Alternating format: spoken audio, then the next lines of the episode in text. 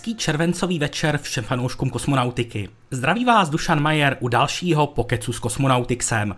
No a protože ten předminulý a i minulý přenos jste nám velice často dávali najevo, že se vám líbila přítomnost Michala Václavíka z České kosmické kanceláře, tak mám velkou radost, že vám můžu oznámit radostnou novinu a sice, že Michal Václavík má čas i dneska večer a je tady s námi. Ahoj Michale. Ahoj všichni, zdravím a děkuji Dušane zase za pozvání. To je to nejmenší, Michale. Jak jsem říkal, lidi nám často psali, že se jim moc líbilo, uh, že jsi byl na Pokecu a ptali se, jestli zase budeš, takže mám velkou radost, že to vyšlo protože máš hodně nabitý harmonogram. A s tím souvisí ještě jedno upozornění hned na začátek. Michal mě dneska upozornil, že má práci, ale samozřejmě na přenosy udělá čas, ale je možné, že v některých chvílích třeba nebude sledovat chat, takže uh, zareagujeme na to průběžně, pružně podle aktuální situace. Každopádně, vy, kteří jste už na Pokecu s Kosmonautixem byli dříve, tak víte, jak to u nás chodí. Je to živě vysílaný formát, který trvá vždycky tak zhruba dvě hodiny a v něm odpovídáme na dotazy, které napíšete do chatu. Uh, upozorňuji, pokud nás sledujete ve vloženém okně na našem blogu, tak nepište své dotazy do komentářů na blogu. Ty tam nevidíme, my pouze během přenosu sledujeme chat. Já si myslím, že asi nemá důvod, nemáme důvod zdržovat a pojďme se rovnou podívat na to, jestli nám teda napíšete nějaké dotazy. Je v plánu nějaká vědecká expedice směrem k Venuši? Uh, je, ano, takhle, ano je, uh, připravují teda Rusové s tím, že pokud se nepletu, tak není jistý termín startu, Michale. To si potřebuju ověřit, to nevím jistě. No, oficiálně není potvrzený. Ten program Venera, Venera D běží, ale běží velmi pozvolna, takže nebude to dřív než za 10 let. Takže je ještě čas. No a potom ještě, když se teda podíváme do Spojených států, tak tam teda není zatím nic schváleného, nicméně v rámci řekněme jednoho programu, kde se schází návrhy na nové mise, tak tam se do finále dostali dva projekty, které právě mají zkoumat Venuši. Ale ty samozřejmě budou muset eh, při tom závěrečném výběrovém procesu porazit další dva konkurenty. Pravděpodobně tam budou teda vybrané dvě mise, ale uh, není to samozřejmě ještě schválené. Je možné, že se Starship někdy bude připojovat k ISS. Upřímně řečeno, tomu nevěřím. To, to mi přijde až moc přitažené za vlasy. Ale říká se, že nikdy neříkej nikdy. Nicméně u některých věcí se ta pravděpodobnost blíží nule takřka limitně. Kdy bude další let elektronů? No, to, to si myslím, že neví ani ve společnosti Rocket Lab, která tyhle rakety provozuje, protože oni budou muset v první řadě vyšetřit tu havárii nebo důvody, které k ní vedly. Je cesta k Venuši náročnější než cesta k Marsu? Myslím, že z hlediska, z hlediska náročnosti je to zhruba na stejno. Samozřejmě nějaká, nějaký rozdíl tam bude, ale není to nic signifikantního. Michale, máš tady otázku, myslím si, že přímo na tělo, eh, dokdy je životnost Mezinárodní kosmické stanice?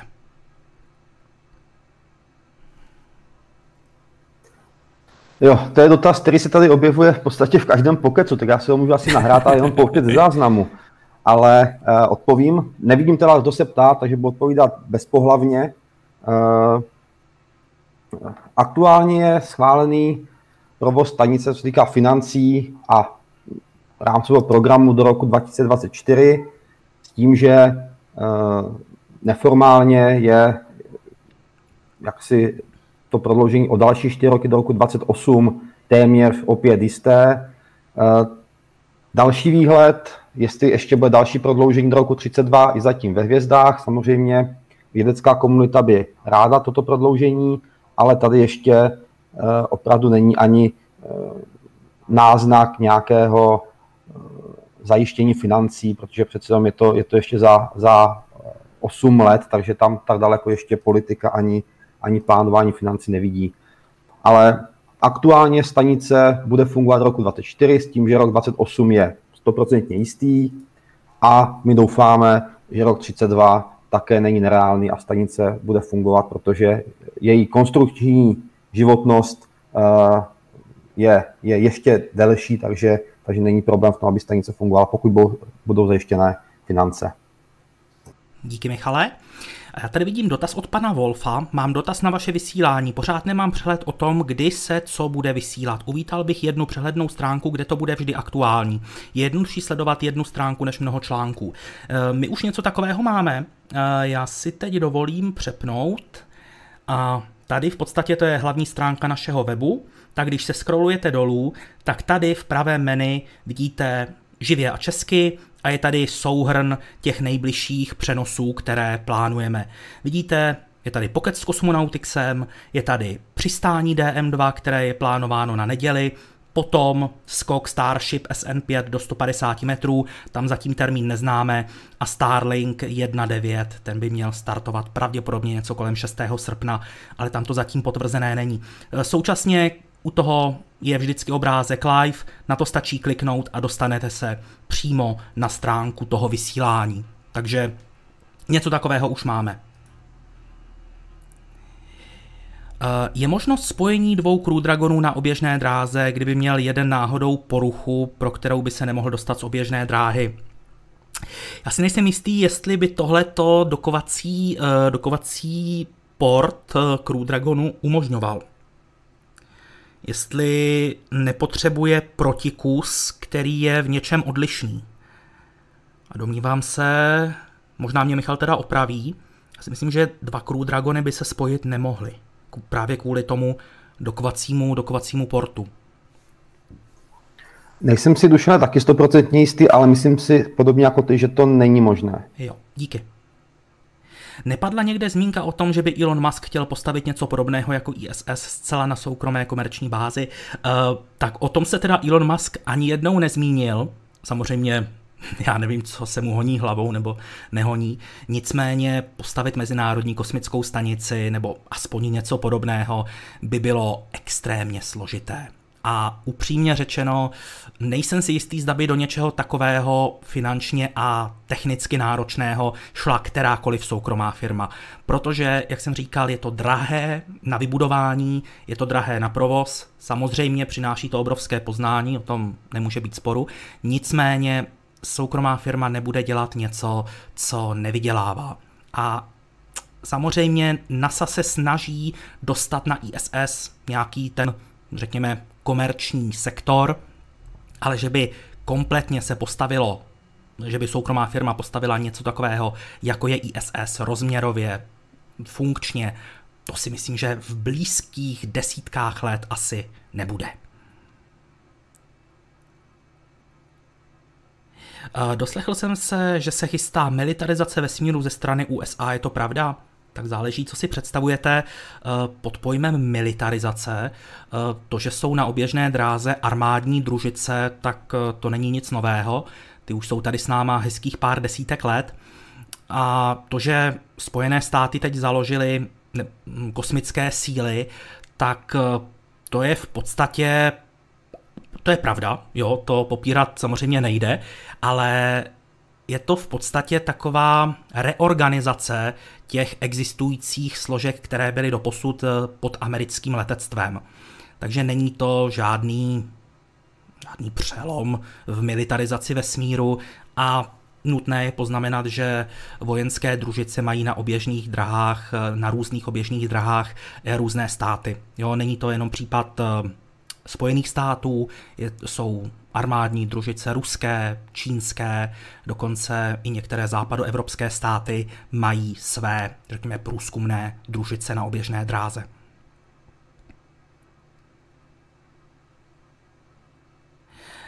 Jak by se změnil svět, kdyby na Marsu byly bakterie, které by ale byly prospěšné našemu tělu? Vím, pravděpodobnost něčeho takového by byla až nemožná, ale otázka je, Jak byste se dozvěděl, že jsou prospěšné?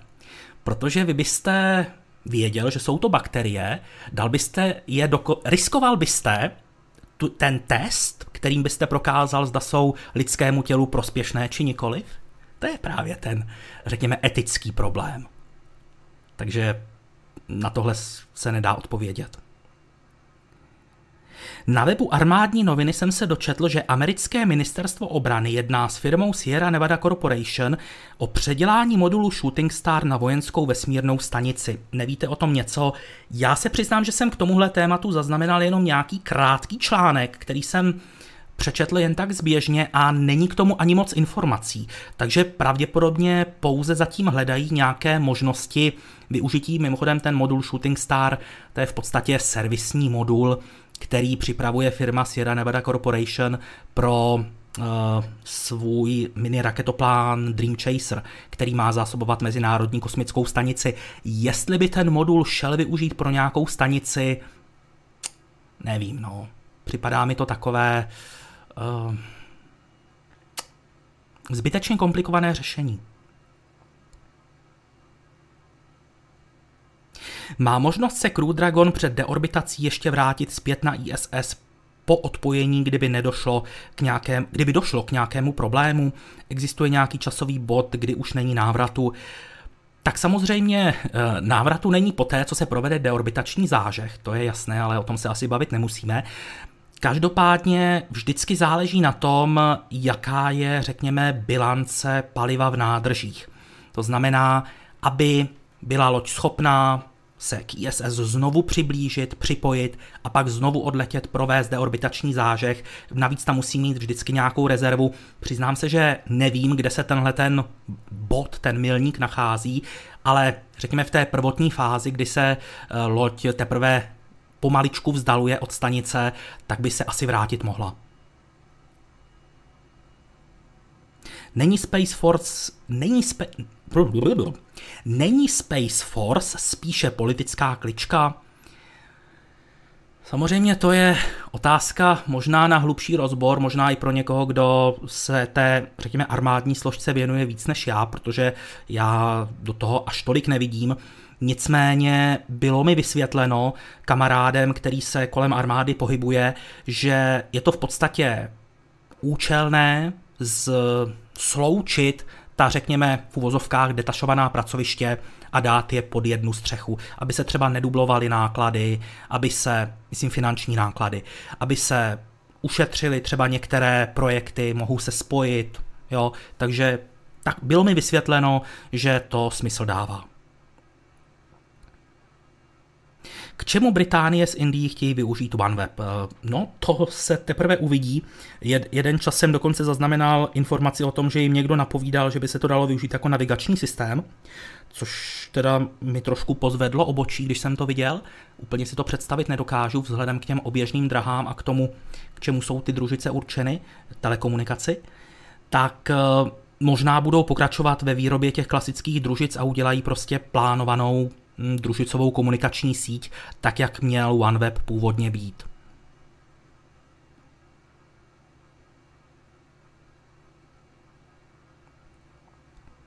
Chtěl bych se zeptat, jak jsou placení kosmonauti. Mají nějaký stálý příjem, ať pracují ve vesmíru, nebo se právě chystají na nějakou z misí, a nebo jsou placeni od úkolu mise nebo výcviku. To by bylo asi na Michala. Protože Michal z kosmonauty přichází do styku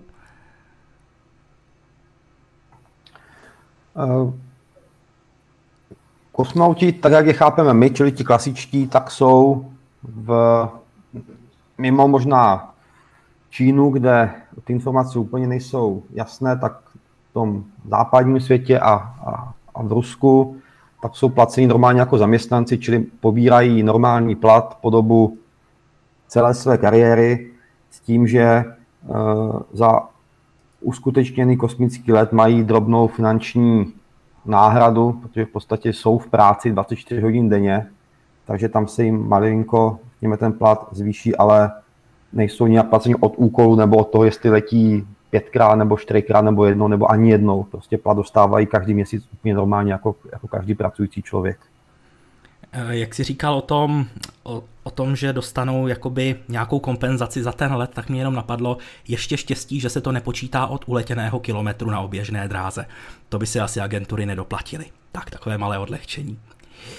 Eh, co se děje s Perseverance? Podle všeho je všechno v pořádku, pouze eh, pár hodin po startu se objevila informace, že Perseverance, nebo podstatě celá ta sonda, jejíž je Perseverance součástí, vstoupila do takzvaného safe modu.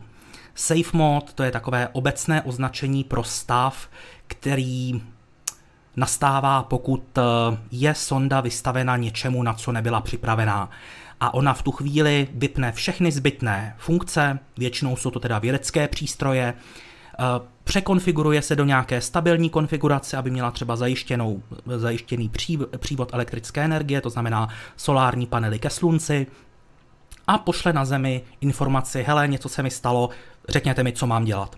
Na Zemi se to vyhodnotí a pošlou se pokyny. Jo, takže Perseverance po celou tu dobu byla responsivní, dalo se s ní udržovat komunikaci, a na základě telemetrie se ukázalo, že v době, kdy sestava pobývala v zemském stínu, tak se jedna její část trošičku ochladila víc, než se čekalo. Ta teplota klesla pod určitou úroveň.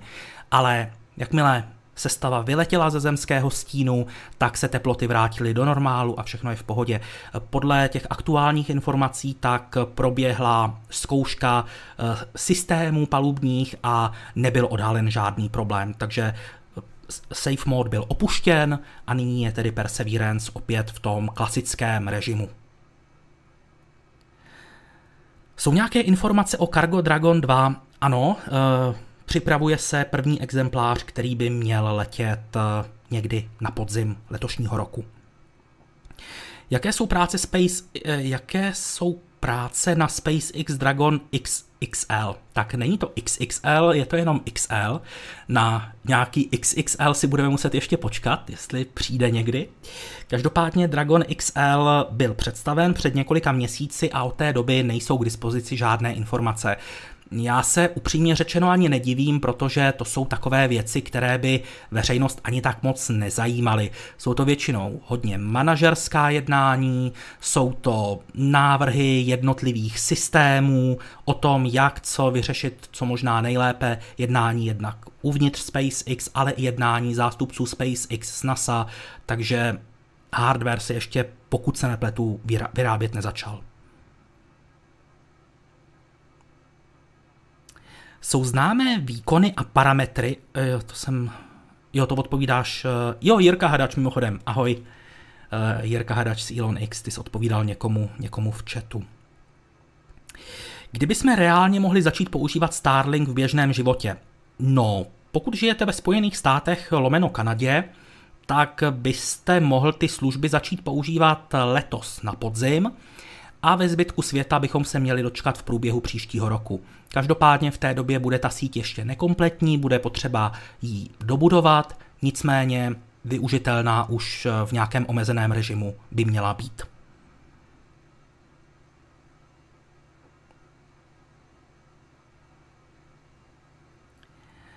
Eh, byl už Star Perseverance? Ano, byl. Včera. Kdy doletí k Marsu? 18. února. Na roveru Perseverance je prý použito závaží o hmotnosti cirka 6 kg. Proč nepoužili něco užiteč, užitečného, třeba záložní akumulátor a tak podobně?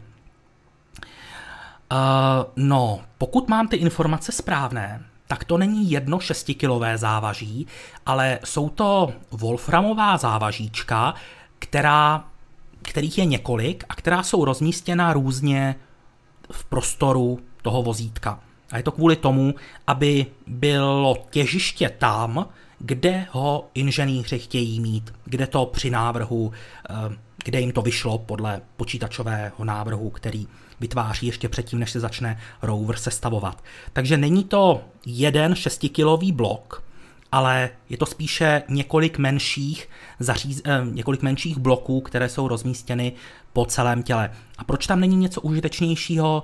Protože vy nevíte, dokud to neotestujete, a to se dělá až v té závěrečné fázi montáže, kde bude ten konkrétní blok a navíc jak velký umístěn. To vám vyjde až podle rotačních zkoušek, kde se měří pozice toho skutečného těžiště a na základě toho se tam dávají tahle závažíčka, jako když vyvažujete pneumatiku. Vy nevíte, kde budete mít jak velké závaží. A v tu chvíli nemůžete plánovat nic, že byste dali místo něj. A stejně tak to s tím trošičku souvisí. Wolfram se používá kvůli tomu, že má extrémně vysokou hustotu. Tudíž vám stačí malé závažíčko, které má velkou hmotnost a tudíž vám tam nezabere moc místa. Ono upřímně řečeno, dostat do jakékoliv sondy něco většího, tak to už je problém. Aby to mělo tu požadovanou hmotnost a plnilo to roli závaží. V tomto případě je opravdu výhodnější použít ta wolframová závažíčka. Jakou životnost bude mít na Marsu dron Ingenuity? E, má fungovat 30 dní, během kterých by měl letět pětkrát a potom se uvidí. Tohle je jeho zás- základní mise. Pokud bude fungovat dál, můžeme se dočkat nějakého prodloužení a tam s ním budou třeba zkoušet větší psíkusy.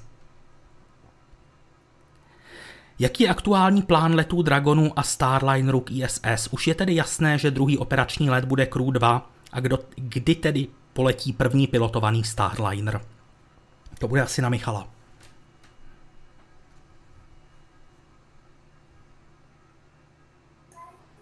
Tak, uh, počkej, já se musím přečíst znovu. Jaký aktuální... Jo, už to, už to jo. vidím, vidím, vidím, dobré, dobré. Uh, první Starliner Uh, počkej, pilotovaný nebo nepilotovaný, se ptá pán. Pilotovaný. Tak uh, začnu nepilotovaným, protože tam došlo ke změně, kdo si pamatoval uh, 13. listopad, tak se může vymazat, je to 18. listopad po dnešku, takže všechno se o necelý týden šouplo do budoucnosti. A další otázka byla na Crew 2, myšleno na že to bude druhý operační let, že předtím nebude pilotovaný Starliner. Počkejte, jsem zmatený. Uh, pán to myslel... Plán Dragonu a Starlineru k ISS, už je tedy jasné. On to myslí tak, že první operační let je Crew 1. Crew Dragon. A zajímalo no. ho, jestli mezi Crew 1 a Crew 2 bude ještě pilotovaný Starliner, nebo jestli druhá pilotovaná, uh, druhá no, operační takhle, mise bude jo, Crew 2. Rozumím, rozumím. Uh, ne, me, mezi, mezi uh, Crew 1 a Crew 2 Dragonu bude jenom ten nepilotovaný Starliner. A pilotovaný Starliner bude až, až někdy, někdy kdo ví kdy. Díky, Michale. Jo, tam, tam bych to viděl až tak na duben, květen příštího roku. Hmm. Díky. Je to pravda, že... To mimochodem, to se mimochodem musí, promiň, ještě to se Půjde. musí vrátit právě posádka Crew, Crew 2, aby to, aby to fungovalo, ta rotace správně. Neměli by se potkat na ISS. Co je s ruským vesmírným programem? Uh, ruský vesmírný program zažil před několika lety poměrně razantní škrty finanční, a to se odrazilo na tom, že některé projekty byly zrušeny, další se dostaly do skluzu, čili nabrali spoždění. Eh, v současné době se Rusové snaží ten program udržovat, rozběhnout, budují kosmodrom Vostočný, takže plány určitě mají. Otázka je, kolik se jim z těch plánů podaří realizovat. Kvůli Wolframovým závažičkům jsem přeskočil otázku, tak to se omlouvám, zkuste ji napsat znovu.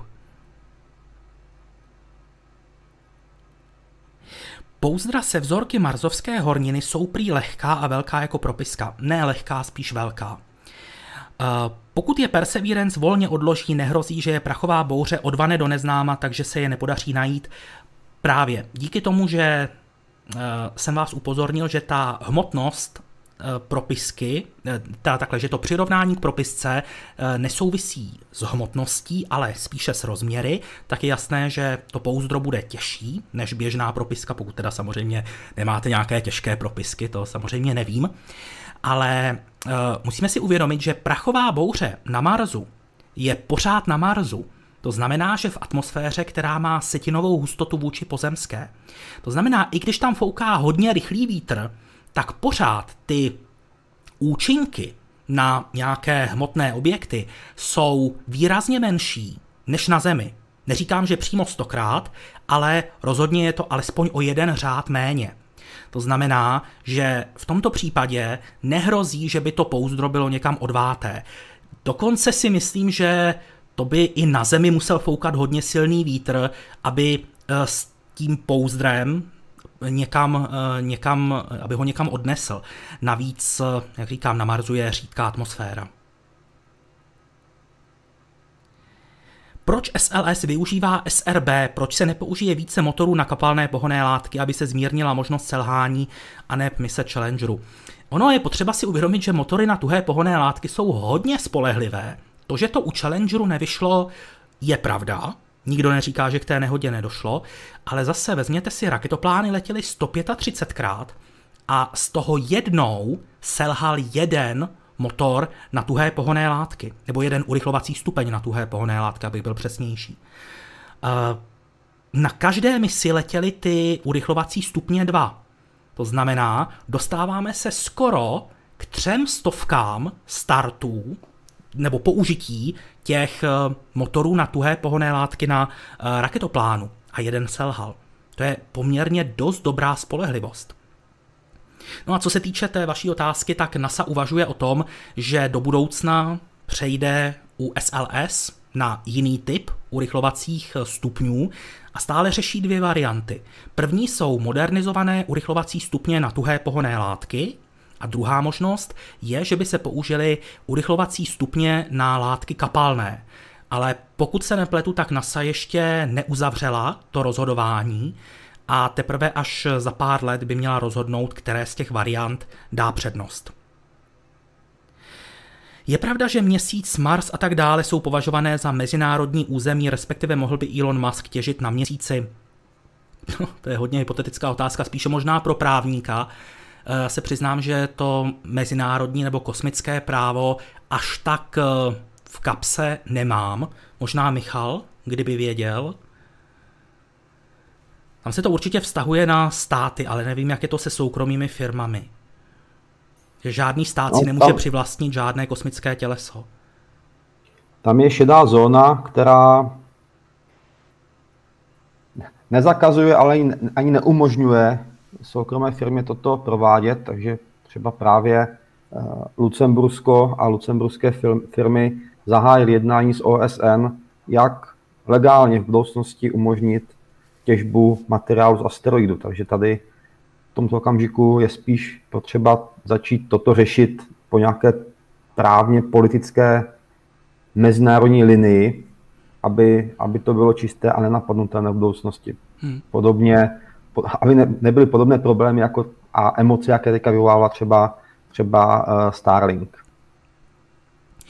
Co je pravdy na tom, že kabina s testovací mise DM2 bude zařazen e, znovu použitá v letu Crew 2. Původně se říkalo, že NASA bude chtít jen nové kabiny Crew Dragonu a pokud se nepletu, taky nový nosič. Ano, to se říkalo a taky je pravda, že už se to neříká. Před e, pár týdny NASA kývla na to, že počínaje misí Crew 2 bude možné opakovaně používat jednak kabiny Crew Dragonů, ale i první stupně raket Falcon 9, které je budou vynášet. Takže je to poměrně výrazná změna a právě Crew 2 využije kabinu z mise DM2. Na Twitteru Elon Musk psal po statickém zážehu SN5, že bude 150 metrů hopsůn. Nevíme ještě, kdy to bude. Uh, Neoficiálně se spekuluje o neděli, možná o pondělku, ale já bych byl opravdu hodně opatrný a spíše bych to tak směřoval na konec příštího týdne. Nejdřív možná.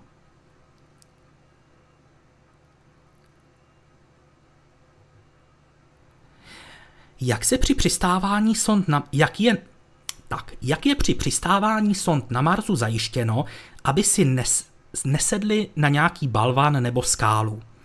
Eh, řeší se to tím, že už když se vybírá přistávací oblast, tak se hledají lokality, které jsou co možná nejbezpečnější. To znamená, aby tam nebyly žádné nebezpečné svahy, aby tam nebyly žádné velké kameny, aby prostě to místo bylo co možná nejbezpečnější pro přistání. Eh, že by na landru nebo přistávacím zařízení byla nějaká kamera, která by vyhodnocovala kam konkrétně to zařízení sedá a udělala případně úhybný manévr, tak to bohužel ne. Je teda pravda, že Perseverance dokáže, až vstoupí do atmosféry Marsu, tak dokáže upravit svůj, svou fázi letu v atmosféře, ale to bude ještě v době, kdy bude mít připojený tepelný štít, tam bude využívat v podstatě vztlaku.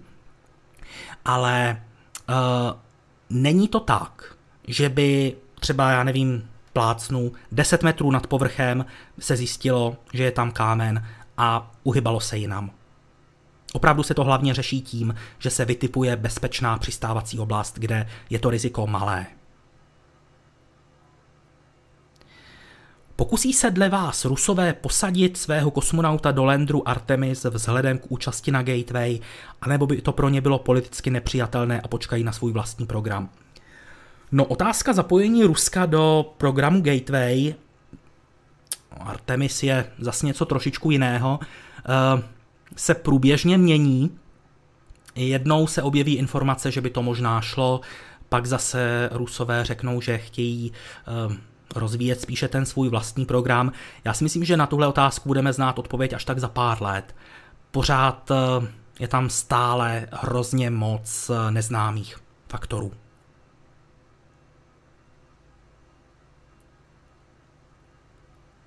Víte, kolik lidí, dělníků, techniků a tak dále pracuje na Boca Chica a co se na SN5 testovalo? Přiznám se, že počet pracovníků na Boca Chica neznám. Je teda pravda, že mm, určitě je tam i spousta externích eh, zaměstnanců, třeba mm, těch stavebních dělníků, kteří eh, tam budují pravděpodobně teda startovní rampu pro Super Heavy, byť to oficiálně asi ještě nebylo potvrzeno, ale vzhledem k tomu, kolik tam jezdí mixů s betonem a nákladáků s armovacími železy, tak to bude asi něco většího.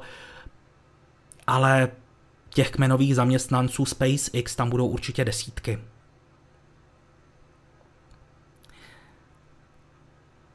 Jo, eh, zdravím tě, Vláďo. Vláďa Korda, správce našeho Instagramu mimochodem.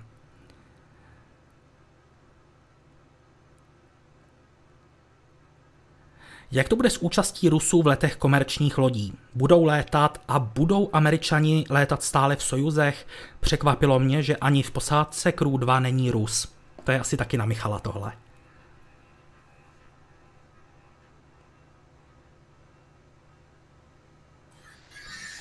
Hmm, situace se, já jsem o tom už několikrát mluvil, že tady samozřejmě ty škatulata hejbejte se budou, budou velmi časté v tom, tom příštím roce a půl, který nás teďka bude následovat po začátku eh, nasazení nových komerčních eh, pilotovaných kosmických lodí, takže než si to všechno sedne a než opravdu naběhne ten normální režim, kdy se budou alespoň nějakým způsobem logicky střídat uh, Sojuzy, Crew Dragony a Starlinery, tak do té doby nemůžeme čekat nějakou stabilitu v těch posádkách, ale uh,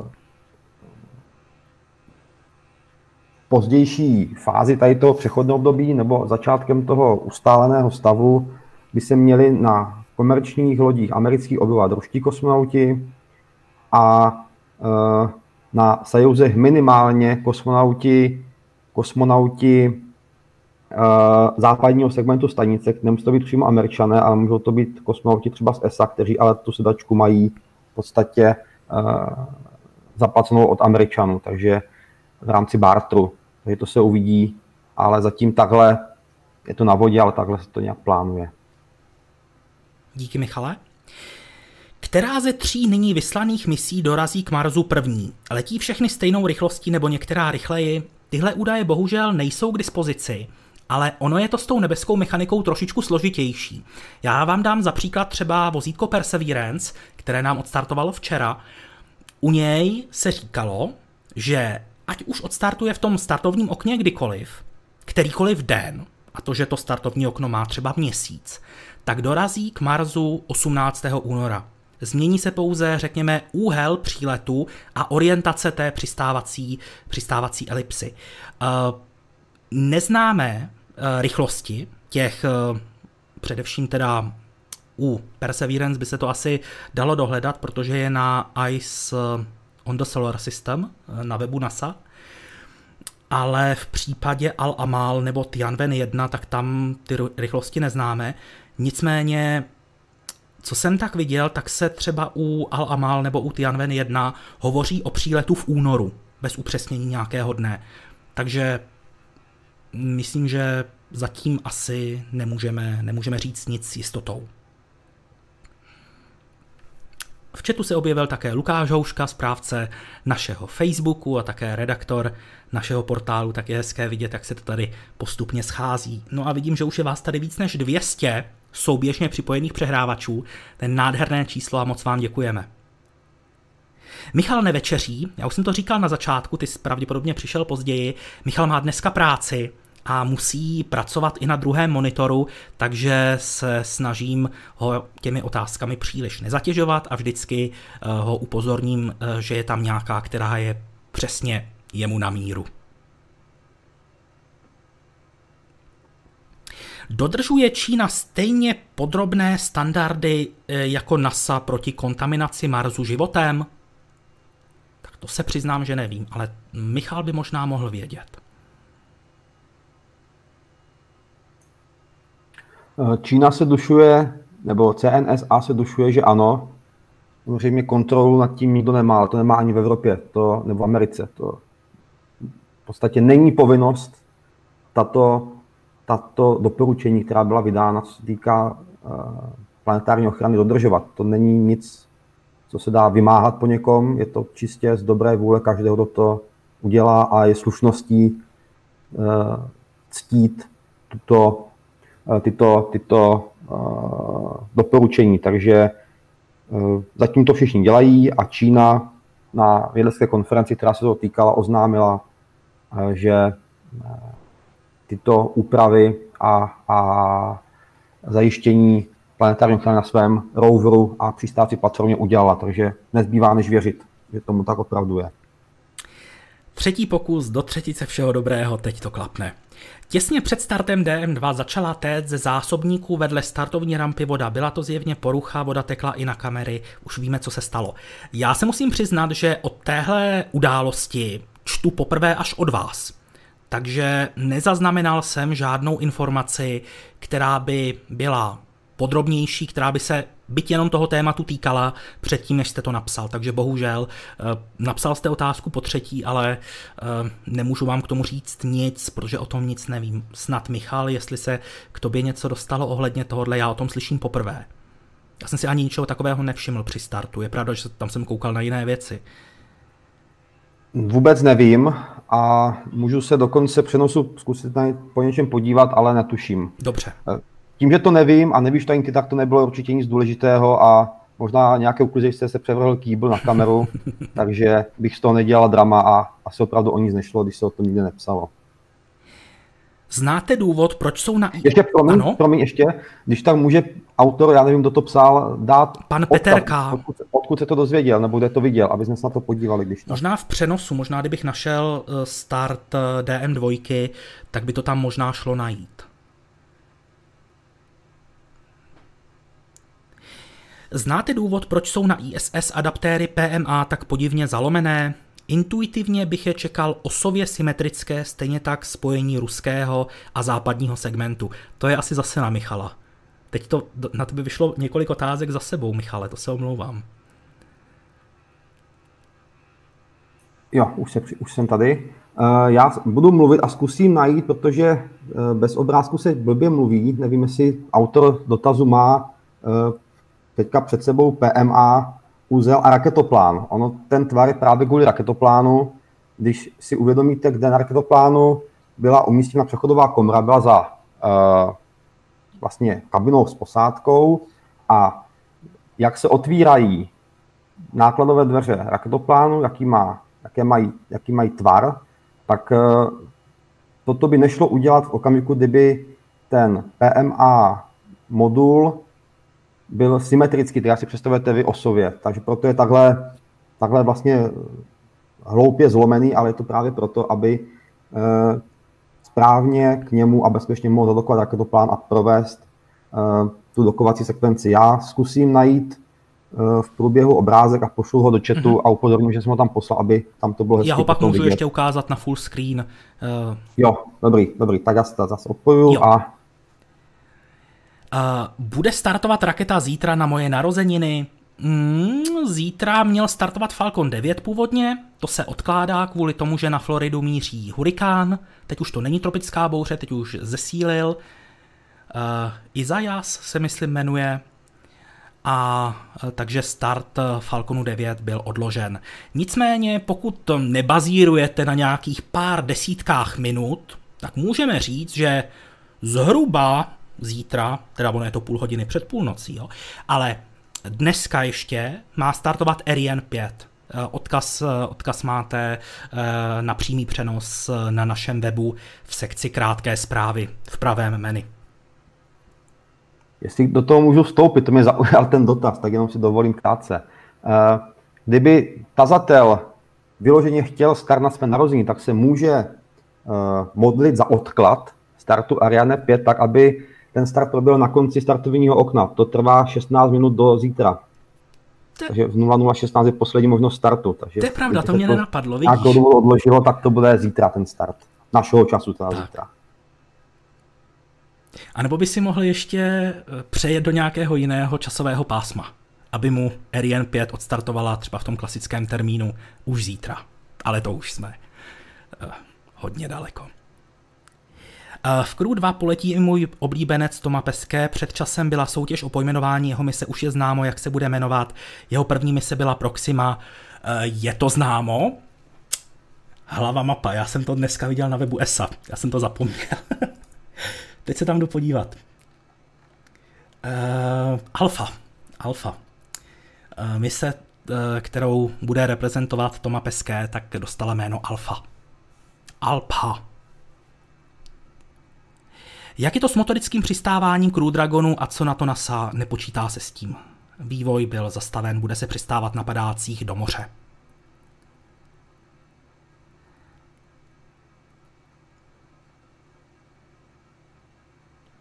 Co se týče psychologie letu na Mars, šli, šli by do toho dnešní kosmonauti nebo mají sami třeba nějaké obavy? Já bych se určitě zbláznil. Tak samozřejmě ty psychologické otázky budou velmi důležité na vyřešení před tím, než se lidé vydají k Marsu. Um, a já samozřejmě nemůžu mluvit za všechny kosmonauty, jo, ale myslím si, že je to asi případ od případu různé.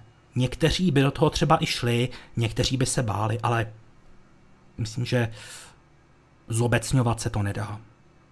I když na druhou stranu jsou to profesionálové, eh, často se třeba kosmonauti rekrutují z řad vojenských pilotů, často třeba testovacích, kteří nasazují život běžně, takže to riziko už mají tak nějak v krvi. Na druhou stranu ta pilotovaná výprava k Marsu je něco úplně, úplně jiného a možná si troufám říct až nepředstavitelného pro člověka, takže těžko se k tomu hledá nějaká paralela. Česká republika jako celek, kolik jsme měli už programů nebo misí od počátku vesmírných dějin a pracujeme na něčem významném v téhle době? Šmankote, no strašně záleží na tom, jak definujete uh, program, jo. Uh, měli jsme vlastního kosmonauta, měli jsme vlastní družice, dokonce ještě máme pořád. Uh, připravují se, nebo ale důležité je, že čeští odborníci, a to ať už akademická obec nebo řekněme průmyslové firmy, se podílí a podíleli a budou podílet na mnoha různých uh, misích třeba Evropské kosmické agentury. Za všechny můžu jmenovat třeba eh, sondu Solar Orbiter, která byla vypuštěná letos eh, v únoru ta má 10 vědeckých přístrojů a z toho na čtyřech mají Češi nějaký podíl. A to je podle mého názoru úžasné. A kdybych měl jmenovat jednu misi, na kterou se hrozně moc těším kvůli českému podílu, tak bych řekl start mise JUICE, Je to evropská mise, která má odstartovat k Jupiteru a Češi tam budou třeba zajišťovat eh, magnetometr.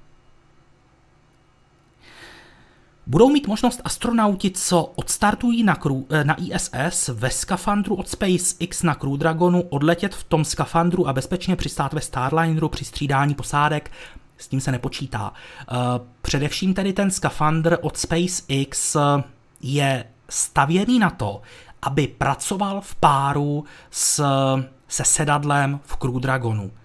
On tam má třeba ty integrované porty elektrické, datové, a, ale i vstup eh, vzduchu, protlakování, eh, klimatizaci a tak dále, tak to má všechno na stehně.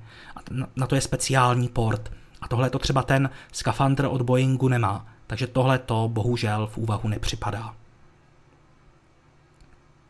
Už se připravují mise, které mají navazovat na misi Perseverance. Eh, připravují se určitě, byť teda zatím ne fyzicky, že by už se vyráběl nějaký hardware, ale probíhají, troufám si říct, už docela podrobná jednání, především teda Evropská kosmická agentura NASA, eh, o tom, jak budou ty jednotlivé mise vypadat a už se, dalo by se říct, ladí, ladí detaily.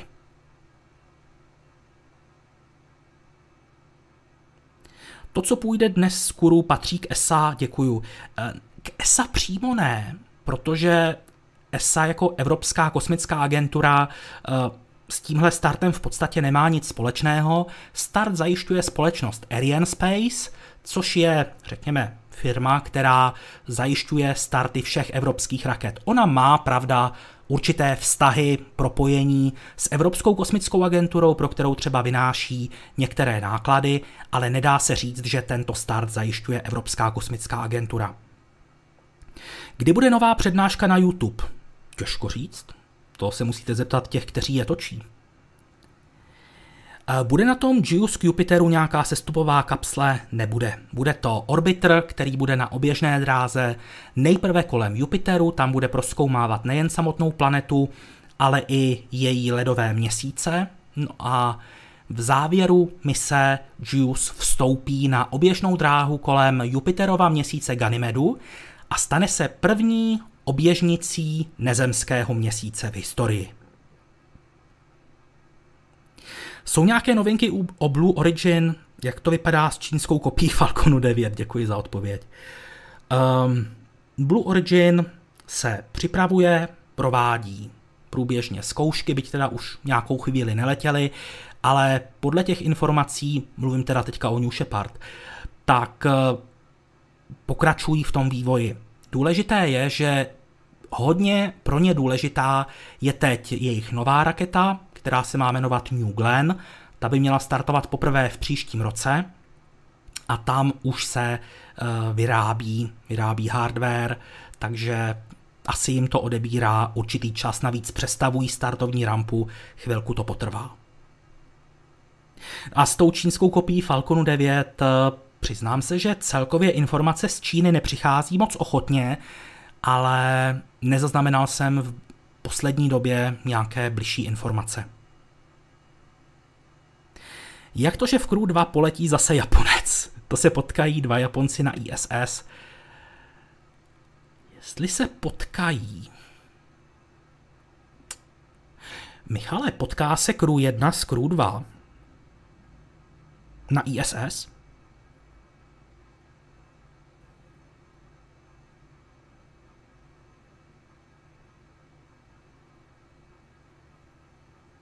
Michale?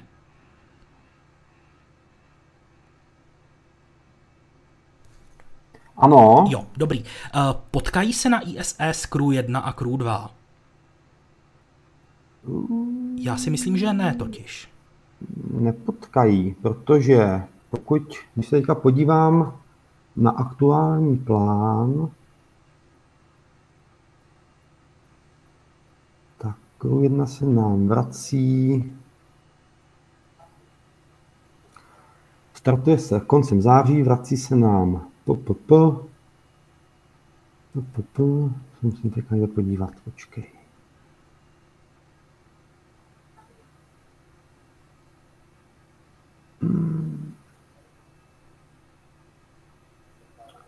Jo, potkají. Jo? Mhm. No vyjde, takže budou vy, využitý Ne, oba Počkej, počkej, porty. počkej, počkej, počkej, počkej. Jo, potkají, potkají. Eh, Crew 1 bude na, na IDA 2, Crew 2 bude na IDA 3 připojení, takže pokud nic, nic nebude odloženo. jinak, Mhm. tak byste tam měli, měli vidět takový ten klasický týden. Jo. by to takhle teďka nějak vycházelo, ale, ale je fakt, že vlastně dneska uh, se dost čibovalo s těma misema, co se týká datumu, takže se to ještě možná utřepe, takže teď je to takový jako polotovar. Hmm. Díky, to jsem nečekal, přiznám se. Jak se liší loď Orion od Starlineru a Crew Dragonu? Šlo by je použít, kdyby se NASA někdy v budoucnu rozhodla pro komerční lety ke, ke Gateway? Osobně tam vidím zásadní problém v tom, že Orion je skutečně stavěný na to, aby zvládal pobyty v, řekněme, vzdálenějších částech oběžné dráhy kolem Země. Tam už ty podmínky začínají hodně připomínat meziplanetární prostor. Jde tam především o radiaci, na to musí být připravená elektronika, počítače a tak dále. Takže nedokážu si představit, že by Crew Dragon nebo Starliner mohli letět třeba ke stanici Gateway. Proto se taky připravuje kosmická loď eh, Dragon XL, která má Gateway zásobovat a bude to úplně nový design. Byť se samozřejmě využijí některé subsystémy eh, z Dragonu, ale ta samotná loď bude postavená na to, aby zvládala lety do toho řekněme, skoro meziplanetárního prostoru. A samozřejmě jsou tam ještě další požadavky. Dlouhodobý pobyt, samostatný let a tak dále. No, tam ještě doplním, Dušané, uh, není snadné vůbec v tom meziplanetárním prostoru i při té cestě ze Země na měsíce orientovat. A systém uh, třeba Sojuzu nebo Crew Dragonu nebo, nebo Starlineru není konstruován tak, aby byl schopen se v meziplanetárním prostoru orientovat. Takže to je další, mimo to, co říkal Dušan, další problém, který neumožňuje bezpečně jen, jen tak tu loď využít pro cestu třeba ke stanici Gateway. Díky za doplnění, to, to mě ušlo. Jakou formu přistání zvolili pro misi Perseverance? Ten sestup bude prakticky téměř identický, jako když přistávalo vozítko Curiosity. To znamená, v první fázi to hlavní zpomalení obstará tepelný štít, poté dojde k vystřelení padáku, který zajistí zase další zpomalení, pár, myslím, že set metrů nad povrchem se z té sestavy uvolní nebeský jeřáb, který, ke kterému bude vozítko připojeno, dojde k zážehu motoru, začne zpomalovat a zhruba 10 metrů nad povrchem se začne z nebeského jeřábu to vozítko spouštět na povrch na takových lánech, ta se potom odseknou a nebeský jeřáb odletí dál. Takhle to dělalo nebo udělalo i Curiosity. Takže v tomto případě to bude velmi, velmi podobné. Je pravda, že Perseverance poveze ze Země zpátky na Mars meteorit, který jsem kdysi dopadl? Vždyť se naopak snažíme na Zem dostat nějaké vzorky z Marsu a je to velká vzácnost takový meteorit. No tak, těch meteoritů, které z Marsu dopadly na Zemi, bylo víc. Nevím teda přesně kolik, ale jeden rozhodně nebyl. Takže když se obětuje malý kousíček, který váží, pokud se nepletu, jeden gram nebo kolik, tak to není taková ztráta. Tady je ten důvod spíše symbolický. Perseverance je prvním článkem řetězce misí, které mají dopravit vzorky z Marsu na Zemi a proto symbolicky vezme kousek Marsu ze Země na Mars. Budou se v kosmonautice více využívat roboti? Já si myslím, že ano, protože celkově uh, robotizace dělá obrovské pokroky a ten to využívání si o to přímo říká. Jak je na tom HP3 na Marsu? Pohli se už nějak dál s krtkem? No je zatlačený, ale že by to zatloukání probíhalo dobře, se říct nedá. Bohužel žádné blížší informace nejsou. Existují nějaké úvahy, nějaký plán do budoucna mít českého astronauta? úvahy. Tak uvažovat o tom můžeme, jak chceme, ale dokud ESA neudělá nábor astronautů a do kterého se teda budou moci přihlásit Češi, protože jsme členy Evropské kosmické agentury, tak eh, můžeme pouze spekulovat. Důležité je, že ty nároky na kosmonauty jsou opravdu hodně vysoké. Ten člověk musí být absolutní špička, navíc musí být zdravý. A důležité je také říct, že ve chvíli, kdy máte vybrat, teď plácnu, neberte to číslo doslova, kdy máte vybrat 10 lidí, tak se dostanete do fáze, že jich máte 50 a všichni už jsou prakticky stejně dobří. Už mezi nimi není nikdo, kdo by vyčníval, všichni jsou prostě špička. A v tu chvíli začnou prostě při, tom, při té nutnosti zredukovat to třeba na těch 10, tak začnou hrát roli i další faktory. A jedním z těch faktorů je, nakolik eh, aktivní je ta země, ze které daný kandidát pochází, jak je aktivní z hlediska přispívání do uh, rozpočtu Evropské kosmické agentury. A v tomto směru je jasné, že přednost dostane třeba Němec, Francouz, Ital, Brit, nebo to, to jsou takový ti největší přispěvatelé a naopak uh, zástupci menších zemí uh, mají tu šanci menší. Ale Michal to tady říkal, myslím, že při minulém pokecu, že Evropská kosmická agentura plánuje ten režim trošičku poupravit, budou tam určité rozdíly, takže nemůžeme říct, že by bylo vyloučeno, že by se na, do oddílu astronautů evropských nemohl dostat eh, nějaký zástupce státu menšího.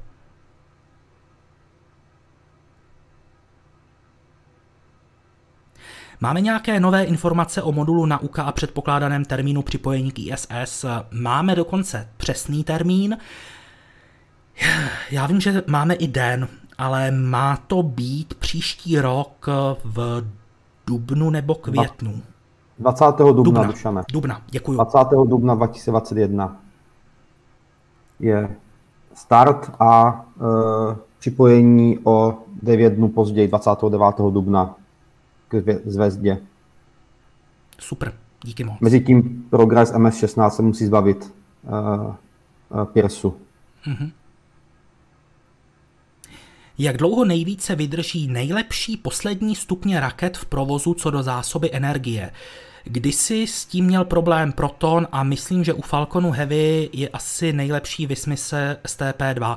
No tak eh, zrovna dneska jsme měli krásný příklad, řekněme, dlouhotrvajícího, eh, dlouhotrvající šichty pro horní stupeň, protože eh, Proton M, který startoval v podstatě už včera, tak z Baikonuru vynášel dvě telekomunikační družice Express a horní stupeň Breeze M vykonal pět zážehů a ta, ty družice se uvolnily 18 hodin po startu. Takže to je opravdu úctyhodné. Když si vezmeme, že většinou se družice uvolní pár desítek minut po startu, dobře, jestli hodně, tak někdy třeba 6 hodin po startu, ale tady opravdu 18 hodin. Nevím, jestli je ještě nějaký stupeň, který by měl delší výdrž, ale u toho Breezu M ten je k tomu prostě stavěný.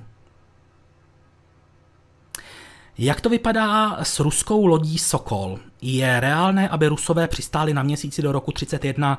Eh, Sokol ne, ptáka máte dobře, ale je to orel. Eh, samozřejmě dřív to byla PPTS, PTKNP, potom Federace, Federacia a teď je to orel.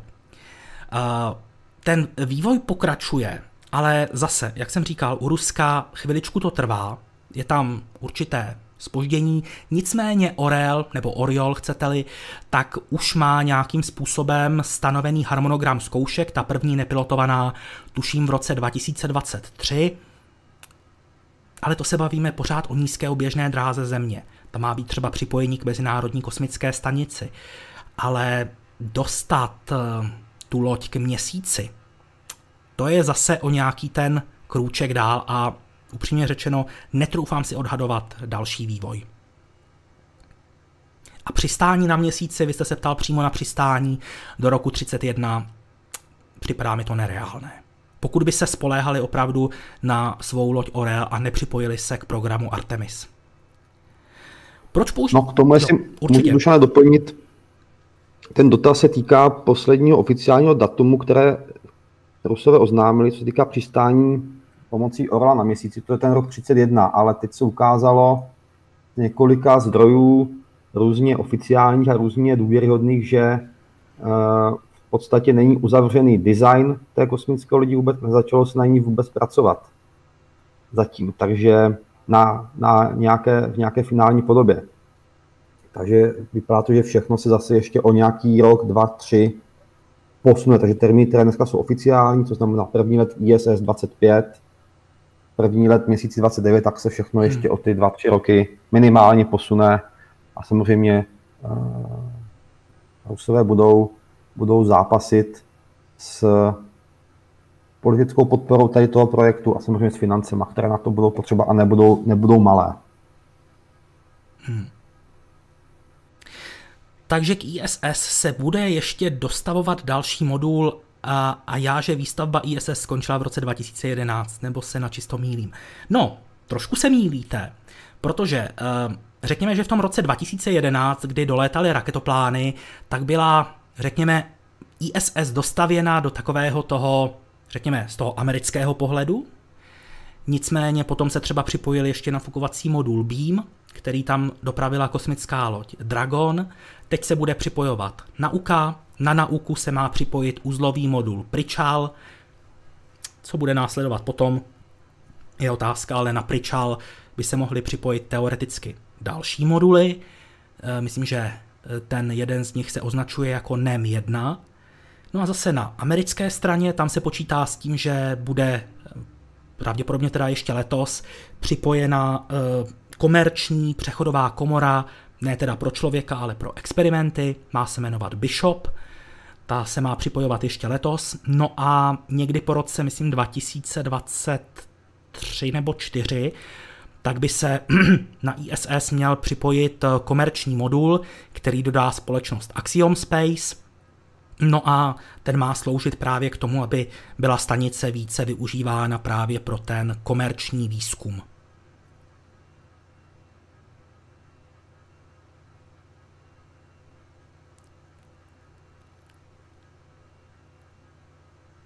Proč nefunguje v praxi odstředivá gravitace?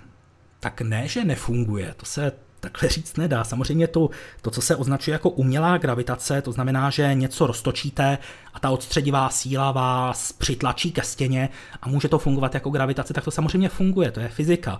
Nicméně má to i své nevýhody. K tomu, abyste zabránil tomu, že vám na hlavu a na nohy bude působit jiná síla, tak byste potřeboval tu, ten poloměr otáčení hodně velký. Bavíme se o e, řádově stovkách metrů. To už je poměrně složité, složité udělat. Jo, e, Michal našel ten obrázek pro PMA, jak jsme se o tom bavili, pro ten e, dokovací, dokovací uzel. Já to tady dám sem, přepnu se. Tady je to krásně vidět. Díky moc, Michale. Že tady je vlastně PMA a tady je kabina. Počkej, my to nevidíme. Vidíte. Tak já ne. Tak chviličku počkej. Musíte, musíte chviličku počkat. A teď už byste to měli vidět. Jenom malinký obdelníček vidím já teda. Jo, už to je celé. Jo, jo. dobrý. Tak jo, tak tady mám to říkat já, nebo to říkáš ty? Uh, no asi to, asi to popisuj a já budu pohybovat myší podle toho, co budeš říkat. Jo, já to mám tady, počkej, musím zase zvětšit to tvoje okno, počkej. Jo. Uh, tady, když Dušan bude kroužit za anténou lehce u Discovery, tak uh, tam vidíte tu vyosenou část toho dokovacího systému PMA, čili k tomu to umožní to, že může raketopad jako kdyby sedět malinko níž svojí kabinou a to je proto, abyste se pohodlně dostali do nákladového prostoru, který můžete potom celý využít. Kdyby to bylo celé posunuté do středu, čili všechno by se posunulo doleva směrem, tak byste potom neměli přístup do části nákladového prostoru raketoplánu a nebylo, nebylo by možné třeba vykládat uh, moduly, jako byl třeba uh, Kibo, který zabíral úplně celý ten prostor. Takže proto je tady to, tady to vyosení a vždycky musí raketoplán zadokovat stejně orientovaný aby to fungovalo. Či do, do té vy, vy, vy, vykousnuté části se zasadí zadní část kabiny, a raketoplánctví jako kdyby se sedne a máte potom krásný přístup do nákladového prostoru. Takže snad to takhle stačí. Ta fotka není úplně ideální, ale nepodařilo se mi v rychlosti nějakou lepší, lepší nalézt. Výborně, díky moc Michale. ISS bude ještě větší. Ano, bude. Poslechnul jsem si všechny díly Pokecu, což znamená, že mi došly otázky. to je pěkné. Chci vám, eh, chci tím jen velmi poděkovat. My děkujeme vám, že nás sledujete. Jsme moc rádi, že o nás stojíte. Nevím, jestli už jste třeba na našich sociálních sítích, jsme na Facebooku, jsme na Instagramu, jsme na Twitteru, na blogu vydáváme dva články o kosmonautice denně, minimálně, někdy jsou třeba i tři. Případně můžete sledovat videa, která vydávám každý den na MOL TV a dneska jsme zrovna vydali uh, díl vesmírné techniky, pro kterou připravuje texty Michal Václavík, který se mnou dneska moderuje Pocket s kosmonautixem a začali jsme tam třídílný miniseri- miniseriál věnovaný americké lunární sondě Ladí. Takže pokud chcete, zaměřte na MOL TV a tam pořád vesmírná technika. Dneska vyšlo nové video. No a zítra zase vyjdou krátké vesmírné zprávy, v neděli taky, v pondělí vyjde, vyjdou klasické vesmírné zprávy a tak dále a tak dále. Kolik dokovacích modulů má ISS? Teďka nezapomenout na žádný. Jedna, dva, tři, čtyři, pět, šest, sedm, osm. Osm? Spočítal jsem to dobře. Myslím si, že asi osm. Dva, čtyři, šest, osm. Osm mi to vychází.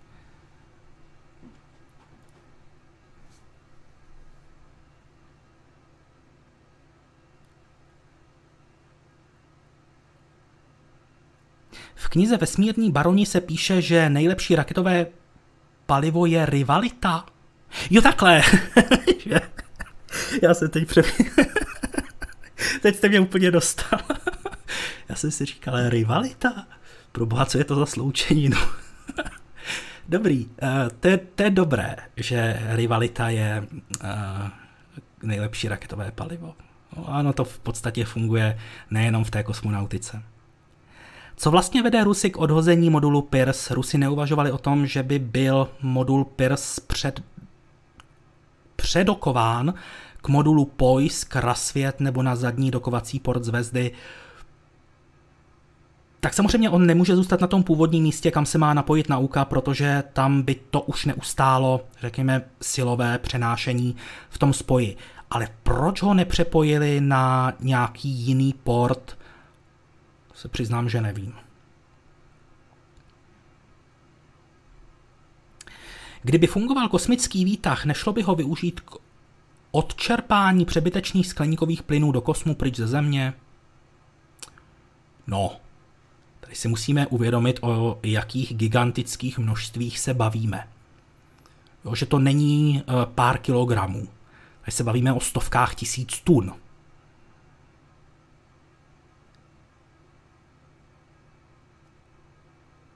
Jak dlouho trvá zkouška těsnosti při dokování a jak to vůbec probíhá? Eh, trvá pár desítek minut a funguje to tak, že v podstatě vy máte vnitřní poklop té kosmické lodi, na té straně kosmické lodi, pak máte vnější poklop, který je pro posádku na ISS vnitřní, ale pro, zjednodušme si to tak. Prostě máte dva poklopy a mezi nimi je volný prostor. Eh, vy zajistíte pevné spojení, a potom do toho prostoru mezi oběma uh, poklopy napustíte trošku vzduchu. Ne úplně a sledujete tlak. Sledujete, jestli ten tlak třeba neklesá. To by znamenalo, že mm, vám někam uniká vzduch. A ve chvíli, kdy je ten tlak stabilní, řekněme po dobu půl hodiny, ne, nevím teda přesně jak dlouho, ale jsou to desítky minut, tak potom je ten spoj považován za hermeticky těsný a je možné průlezy otevřít na obou stranách. Proč na pozadí nemáme statický zážeh Starship? Eh, dobrá otázka. Eh, při výběru těch fotek, které jsou v pozadí, jsou vždycky čtyři, tak eh, jsem si říkal, že protože červenec je měsíc Marsu, zažili jsme tři starty k rudé planetě, tak prostě každá z těch misí tam musí být zastoupena. A když jsem se rozhodoval, co dát jako čtvrtý obrázek, tak jsem chvilku váhal, jestli to třeba nebudou oba obě zachráněné poloviny aerodynamického krytu Falconu 9 z mise Anasis 2, ale nakonec jsem vybral tuhle přenádhernou fotku eh, z náběhu motorů rakety Soyuz 2.1A, která vynesla eh, loď Progress MS-15. A proč tam není Starship? Protože k tomu zážehu došlo včera. A já jsem tenhle přenos zakládal už v úterý, myslím. Proto tam není ani fotka ze startu eh, Atlasu 5 z Perseverance. Je tam pouze, eh, řekněme, přeprava toho aerodynamického krytu ke startovní rampě.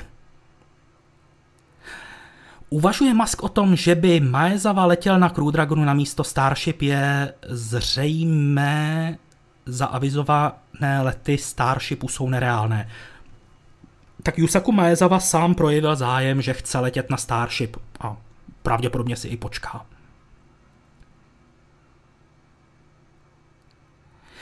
Proč používá Soyuz a asi i Proton hot staging? Jaké to má výhody?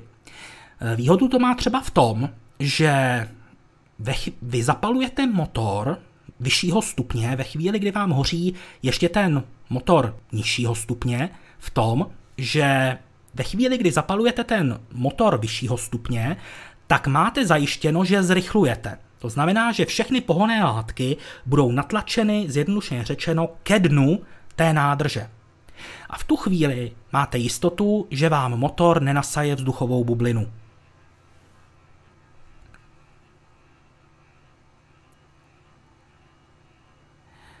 Nestihl jsem začátek přenosu, takže jestli tato otázka padla, tak prosím ignorujte. Ví se detaily o plánované vesmírné stanici, kterou plánuje USA pro vojenské využití. Pravděpodobně v gesti Space Force prý byly poptány nějaké firmy o předběžný návrh, mezi nimi Sierra Nevada Corporation. Na to už tady dotaz padl a já jsem jediné, co jsem k tomu mohl říct, bylo, že je to ve velmi časné fázi a není k tomu prakticky co říct. Nejsou k tomu žádné informace, takže vůbec omlouvám se, ale není prostě, nemůžu vařit z vody. Jak cestuješ na přednášky? Vlakem, autem, neuvažuješ o Tesle? tak teď cestuju samozřejmě autem, protože je to mnohem pohodlnější a často ty přednášky třeba končí pozdě, navíc Jihlava není úplně ideální eh, pro cestování, ať už z Prahy nebo z Brna pozdě večer, protože úplně jako ty spoje nejsou ideální, takže mám díky autu flexibilitu, takže na přednášky jezdím autem vždycky a e, taková zajímavost, e, nikdy na místě přednášky nespím. I když mi to organizátoři nabízí, že mi zajistí ubytování, tak e, vždycky, když to jde, tak po přednášce sednu domů a spím doma. Jednou jsem takhle přednášel v Třinci a přijel jsem, myslím, že v jednu nebo ve dvě v noci. Ale nevadilo mi to. No a jestli neuvažuji o Tesle, tak jako uvažovat můžu, mně se líbí, jo, ale prostě eh, stav účtu říká něco jiného. Už se někdy stalo, že spoj mezi stanicí a lodí nebyl těsný? Já si myslím, že určitě. Akorát si bohužel nespomenu na žádný konkrétní, konkrétní příklad. Na obrázku na pozadí Pokecu jsou trysky ruských motorů Proton, nikoliv je to Soyuz 2.1A a pod každou je jakýsi hranolek. Na co to tam je? To je zapalovač. Baví tě popularizovat kosmonautiku, nebere to už příliš času? Bere to hodně času. Rozdělme si tuhle otázku na dvě části. Ano, bere to hodně času a ano, některé dny jsou uh, náročnější, řekněme. Především teda u mě jsou to vždycky konce měsíce, kdy připravuju ještě vesmírné výzvy a teď v červenci to bylo ještě okořeněné tím, že jsme měli hodně komentovaných startů, dělo se toho opravdu hodně, ale pořád mě to baví. Pořád mě to baví hlavně kvůli tomu, že pořád dostávám úžasnou zpětnou vazbu od diváků, od čtenářů, kteří si ty články čtou, líbí se jim, sledují videa, lajkují je, píší komentáře, sdílí to, na Facebooku jsou dobré ohlasy, takže mám motivaci v tom pokračovat a já jsem vždycky říkal, že to je uh, obrovský hnací motor a bez té zpětné vazby těžko říct, za jak dlouho bych skončil, ale teď, když ta zpětná vazba je a Cosmonautics jí měl upřímně řečeno od začátku, tak uh, to vždycky nalije ohromné množství energie dožil. Jakou životnost má Curiosity? Jaký má momentálně úkol a co je největší přínos mise? Eh, Curiosity už svou základní misi překonala. Eh, to byly dva, po, dva pozemské roky, jeden rok marzovský, takže teď už funguje jakoby v nadstavovém režimu. Eh, co má za úkol? Stále proskoumává historii, vývoj Marsu a za největší objev bych asi označil hned ten první rozbor odvrtaného materiálu, který jednoznačně potvrdil, že kráter Gale, ve kterém se Curiosity pohybuje, tak byl dnem dávného jezera a jednoznačně byla potvrzena přítomnost kapalné vody. Byť teda ne v současné době, ale v minulosti.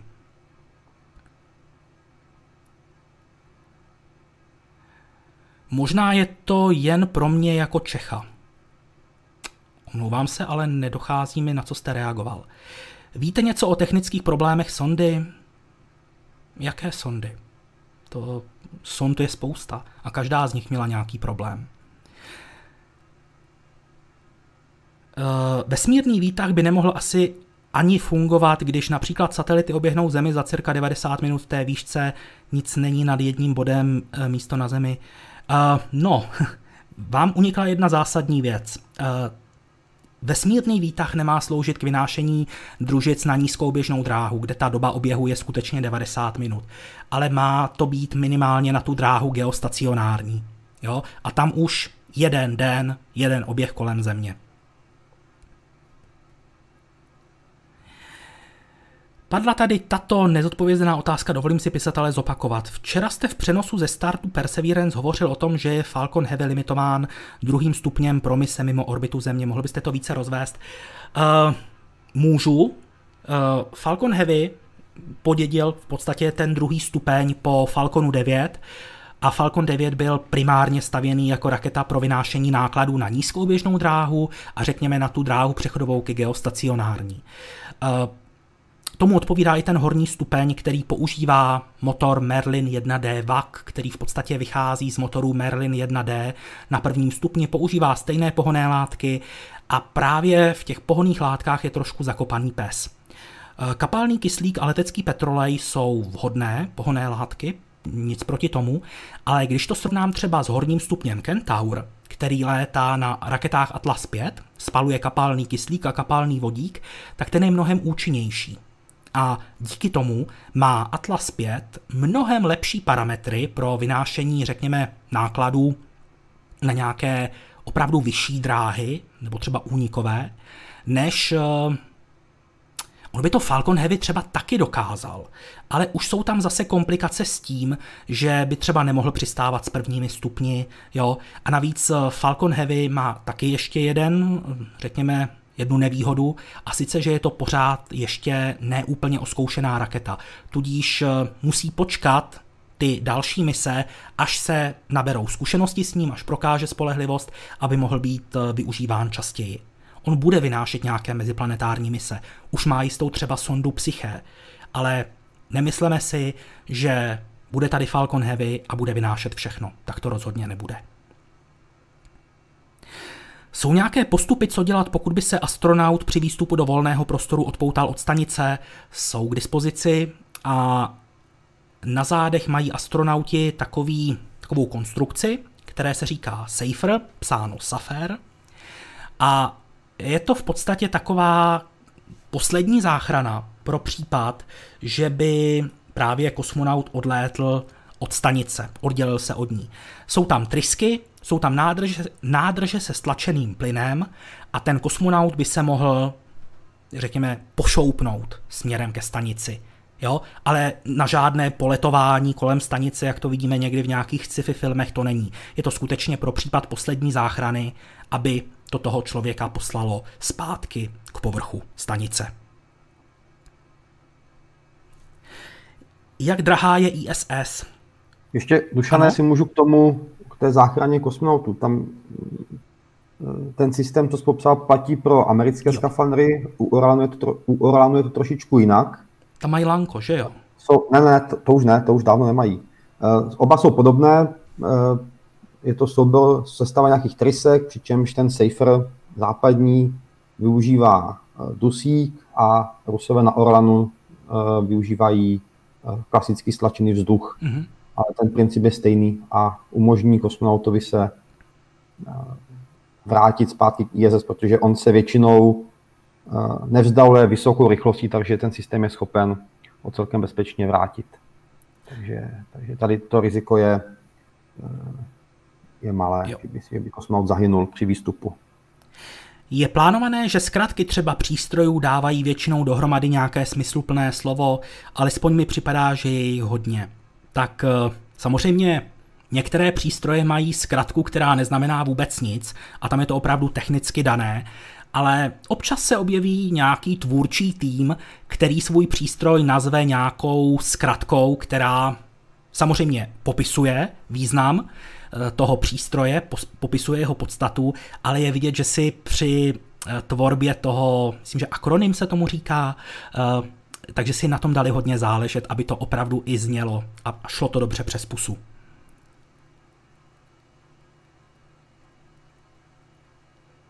9.4. Jste, jste měl mít přednášku na Jičínské hvězdárně, covid ale vše změnil, už jste řešil náhradní termín, bavili jsme se, zatím to vypadá na říjen nebo listopad, ale zatím to není upřesněné. Myslel jste problémy včerejší mise k Marsu. O tom jsem mluvil před chvílí, nešlo o nic mimořádného, pouze jedna část sondy byla trochu chladnější při pobytu v zemském stínu, ale jakmile sonda vletěla zpátky do slunečního svitu, tak se teploty vrátily k normálu a v současné době je všechno v pořádku. Slyšíte o slunečních plachtách, ale ještě jste neza, nezaregistroval výsledek. Máme o tom nějaké info určitě. Zkuste si najít eh, sluneční plachtu japonskou, jmenovala se Ikarus a ta se dostala k Venuši od Země.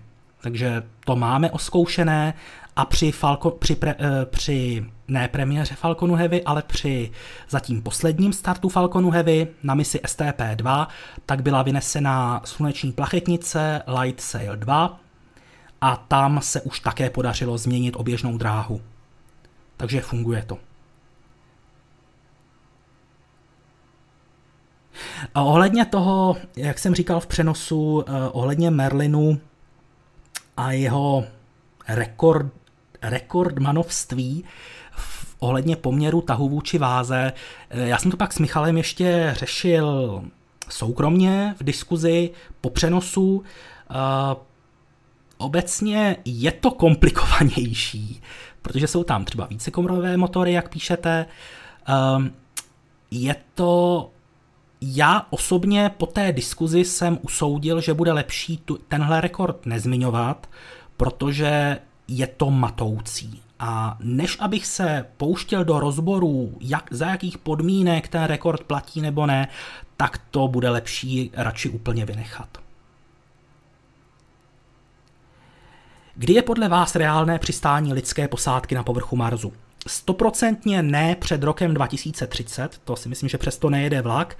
Reálně si myslím, že se můžeme bavit o nějakém roce 2040, teoreticky možná později.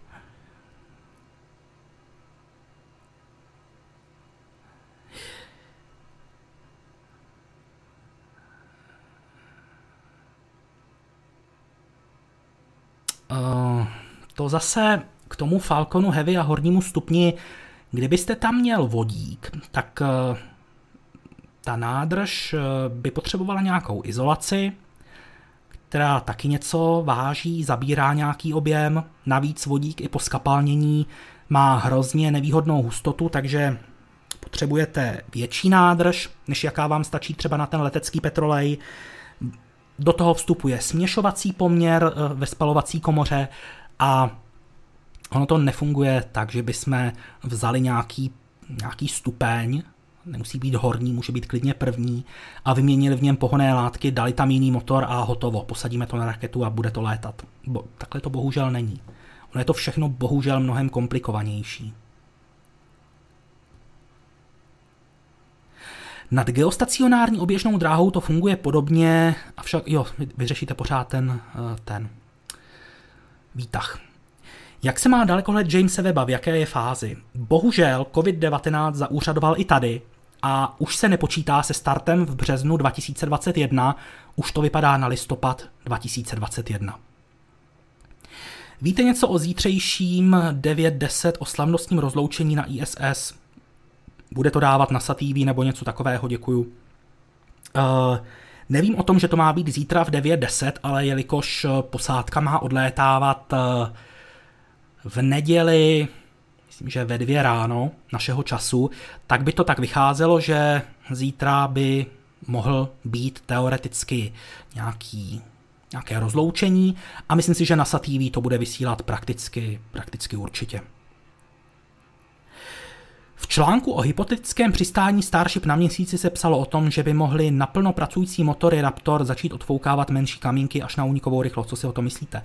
Uh, tak na únikovou rychlost si myslím, že zrovna úplně ne, ale rozhodně by tam mohlo docházet k, nějakým, k nějakému víření regolitu a podle všeho tomu chce SpaceX zabránit tím, že pro sestup a přistání nechce používat motory Raptor, které jsou v té spodní části, ale spíše takové velké trysky zhruba uprostřed lodi, které budou dostatečně vysoko nad povrchem, aby se ten proud spalin rozptýlil, než dorazí k povrchu.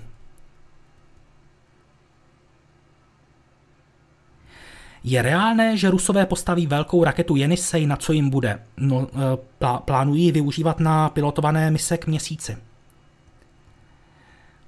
v podstatě na to samé, k čemu bude američanům SLS, zjednodušeně řečeno. Bude ohledně nové čínské stanice nějaká mezinárodní spolupráce, astronauti, experimenty? Ano, bude. A tady si myslím, že tohle je asi otázka na Michala Václavíka.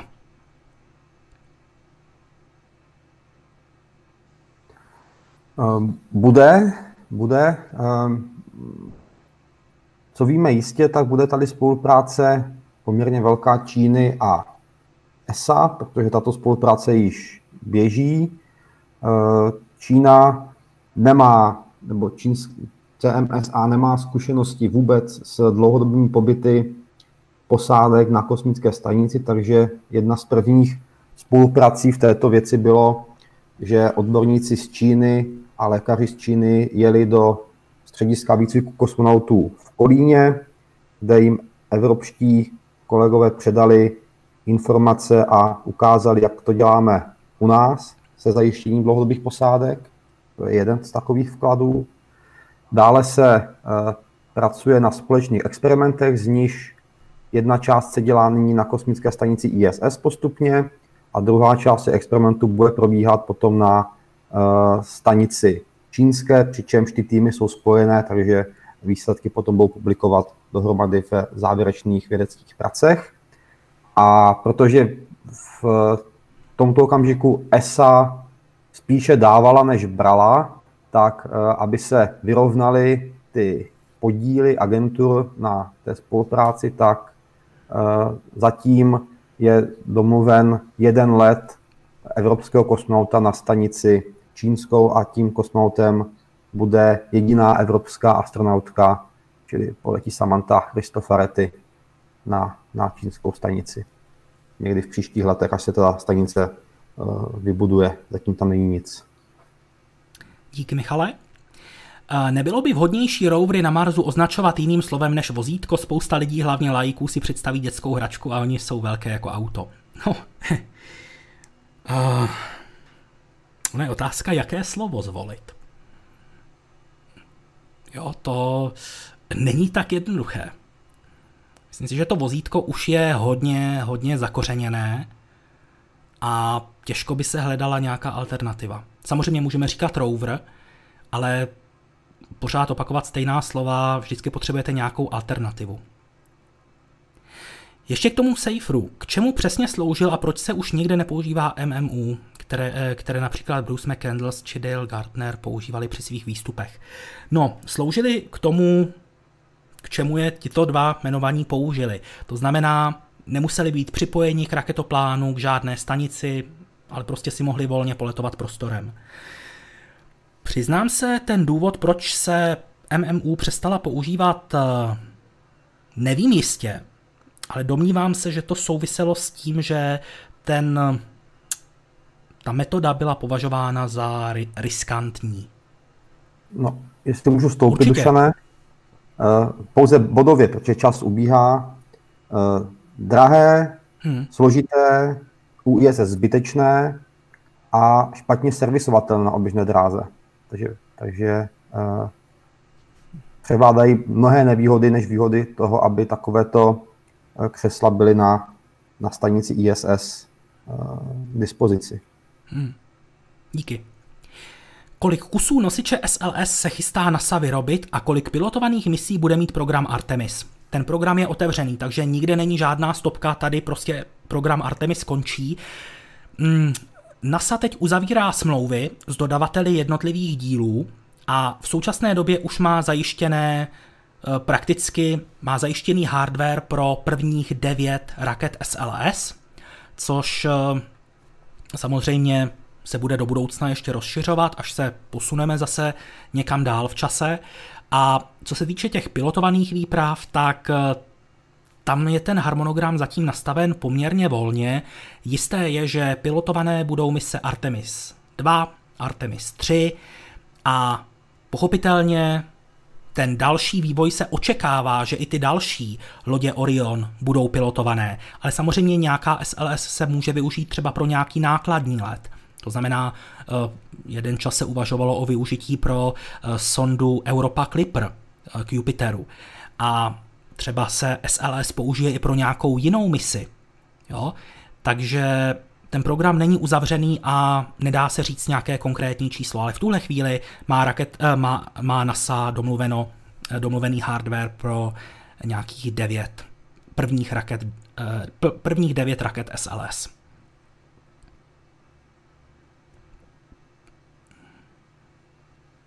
Nějaké zprávy o Krtkovi na Marzu a jsou už výsledky marzotřesení. Marzotřesení máme zaznamenaná, Krtek zlobí zatím. Nedá se mu, nedaří se mu zahrabat. Myslíte si podobně jako já, že v určité fázi dojde k nevyhnutelnému sloučení snah SpaceX a NASA k letu na Mars? SpaceX má určitě navrh co do pohonu a NASA zase zkušenosti se systémy lodí.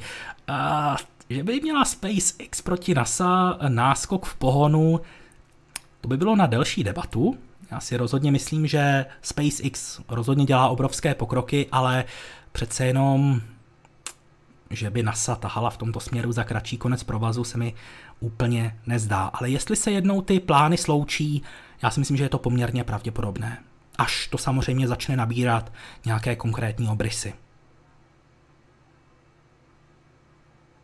Kdyby mohla být letět nějaká raketa na metan? No, pokud všechno klapne, tak už příští rok. Měla by to být raketa, raketa Vulkán, která, kterou budou pohánět motory BE4 právě na skapalněný metan a kapalný kyslík. Víme něco, jaké jazyky budou používat kosmonauti na čínské stanici? Musí, musí Evropanka hovořit čínsky? To je na Michala.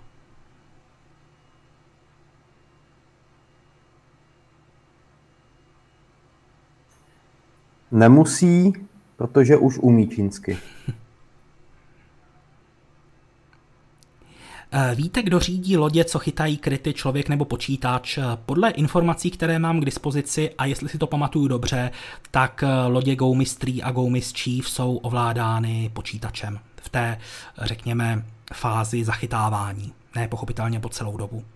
Když plují na místo nebo do přístavu, tak je kormidluje člověk, ale myslím si, že tu fázi zachytávání řídí počítač. Ještě jednou se zeptám, možná Michal Václavík bude vědět víc. Neuvažovali Rusové, že by modul PIRS pouze připojili na zadní dokovací port zvezdy, přijde mi škoda poslat jakýkoliv modul do atmosféry.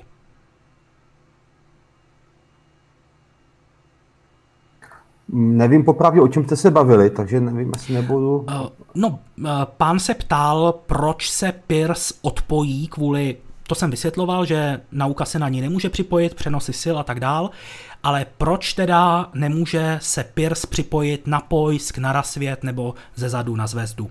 Proč musí být zničen, jestli to není škoda? Mohlo by vypadat, že to, že to, škoda, že to škoda je. Uh, Jde o to, že pro ten modul by opravdu nebylo na stanici využití. Navíc uh, u něho v podstatě prošla životnost, kterou měl, měl danou, protože uh, ne, nebyl, nebyl uh, konstruován, aby na stanici byl po celou dobu jej, jejího života. Takže je to vlastně první v vozovkách permanentní modul, který ze stanice teda se odpojí pryč. Tak to je ten důvod, no. V podstatě hm, opravdu by tam nyní k ničemu nebyl a nepočítá se s ním dál v plánech. Díky. Připojit někam jinam by samozřejmě šel, ale takhle to vymysleli Rusové. Lodě mají lodní šrouby s otáčením 360 stupňů jako plošiny na přistávání. Škoda, že tady není Karel Zvoník, ten by eh, na tyhle ty otázky znal určitě odpověď s jistotou, ale pokud vím, tak eh, tohle to ty gondoly, nebo jak se tomu říká, s těmi uh, šrouby lodními, tak ty na těchto těch lodích nejsou, ale jsou pohyblivé jiným způsobem. Nevím přesně jak, protože tohle to už je trošičku, řekněme, okrajová, uh, okrajová technická záležitost, kterou tak úplně nesleduju, ale myslím si, že tyhle ty 360 stupňově otočné gondoly tam nejsou. A možná se mýlím. Kdyby mohly být první letové zkoušky New Glenn, uh, buď to příští rok nebo 2021. Já si to jdu ještě pro jistotu ověřit.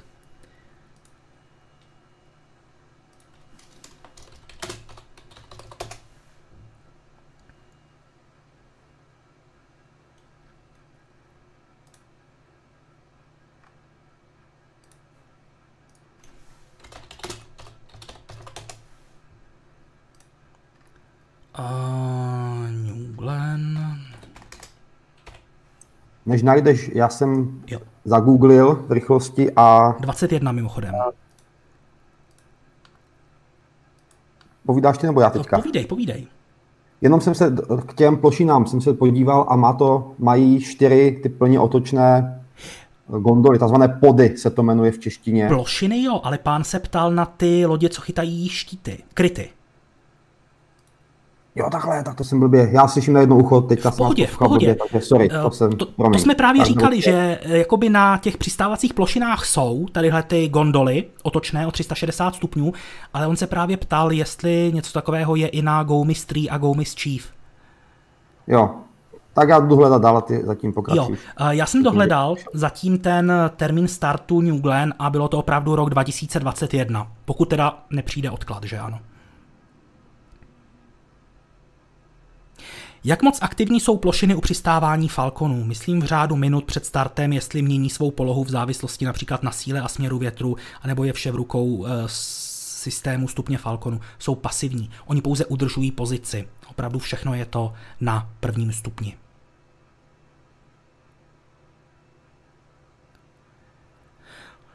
Pracuje se na vývoji jaderného pohonu v meziplanetárním prostoru, primárně samozřejmě jako pilotovaná mise na Mars. NASA avizuje, že na tomto systému pracuje, nebo respektive chce ho využívat časem, nicméně zatím to nevypadá na nějaké nasazení v blízké době. Zatím jsou to spíše, řekněme, takové teoretické studie.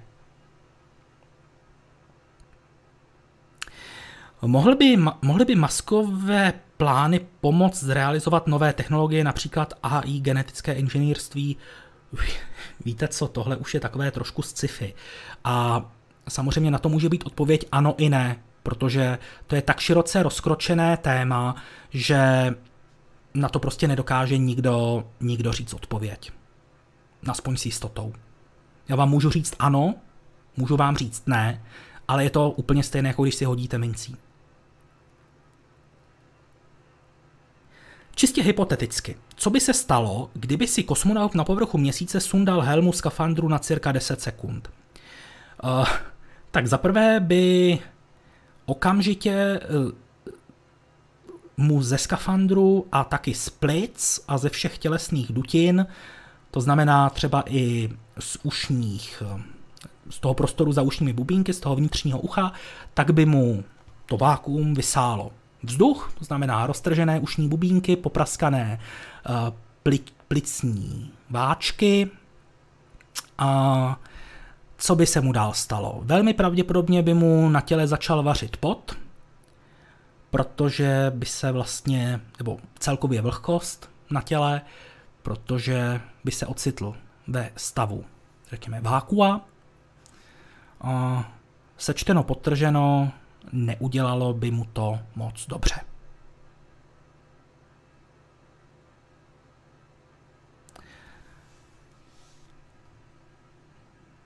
Já jenom Michal dal do textu odkaz.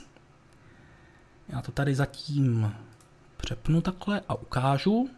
Kdyby si třeba někdo chtěl otevřít tuhle tu stránku, tak eh, tady je adresa docela dobře vidět. Při startu z Al-Amal mě zaujal japonsky mluvený odpočet, který mi přijde, že začíná dvě minuty na rozdíl Falcon 9.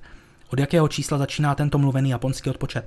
Nevím, jestli jste to byl přímo vy, a nebo někdo jiný, ale úplně stejná otázka se objevila na našem eh, webu, na uh, komentáři právě pod tím článkem. Já jsem tam odpovídal, že samozřejmě nevím, od kdy uh, se to, tenhle ten mluvený odpočet spouští.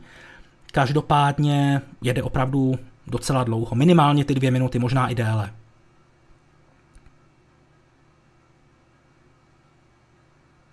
Takže Go Mist, eh, teda Mr. Steven, což je dneska už označení Go Mystery, tak používá teda podle Jirky který to hledal, ty vodní trysky.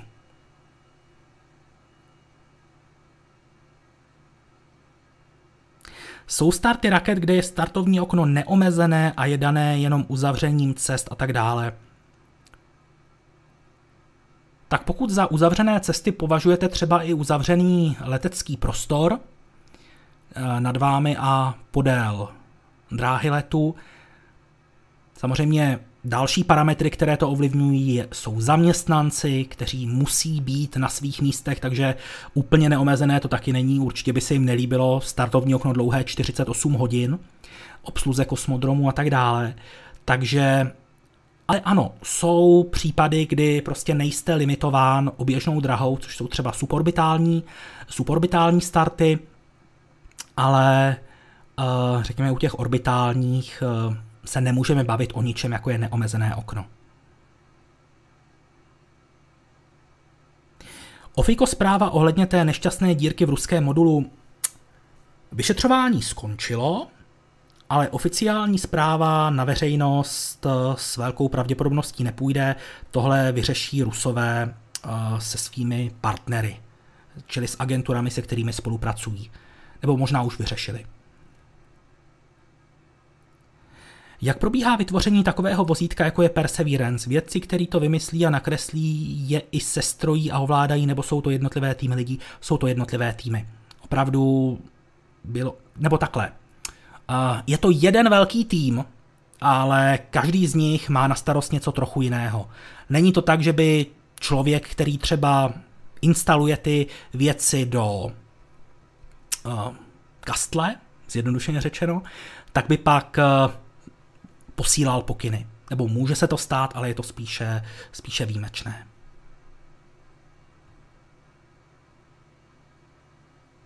Proč nebude Webův teleskop startovat na Atlasu 5? Z několika důvodů. Webův teleskop, byť ho teda eh, staví řekněme v Americe, tak je to mezinárodní projekt, na kterém se podílí také Evropská kosmická agentura. Máme tam nějaký podíl na vědeckých přístrojích, ale část podílu bude spočívat i v dodání nosné rakety. Další velkou výhodou je, že Ariane 5, která se právě pro vynesení webového teleskopu použije, tak je dostatečně silná, má dostatečně velký aerodynamický kryt, což také není úplně standardní mezi raketami, a zároveň má vysokou spolehlivost. A co je také důležité, tak její letový profil, to znamená přetížení, vibrace a tak dále, jsou v limitech, které webův teleskop potřebuje.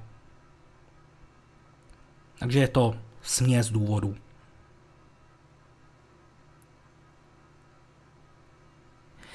Kdy vystartuje opět nějaká sonda k Marsu a jestli ano, tak jaká, na čem a kdy? Teď jste měl tři, to vám nestačilo. ne, spa, uh, vážně. Uh, nejbližší start k Marsu, který je naplánovaný, tak je na rok 2022. Bude to evropsko-ruská mise ExoMars 2022, kterou připravuje Evropa a Rusko. Rusko tam dodá přistávací plošinu Kozáček, Evropa dodá rover Rosalind Franklin a startovat se bude z Baikonuru na raketě Proton M. Zhruba tak za 26 měsíců. Možná už je dokonce i nějaký přesnější termín, ale to by věděl Michal.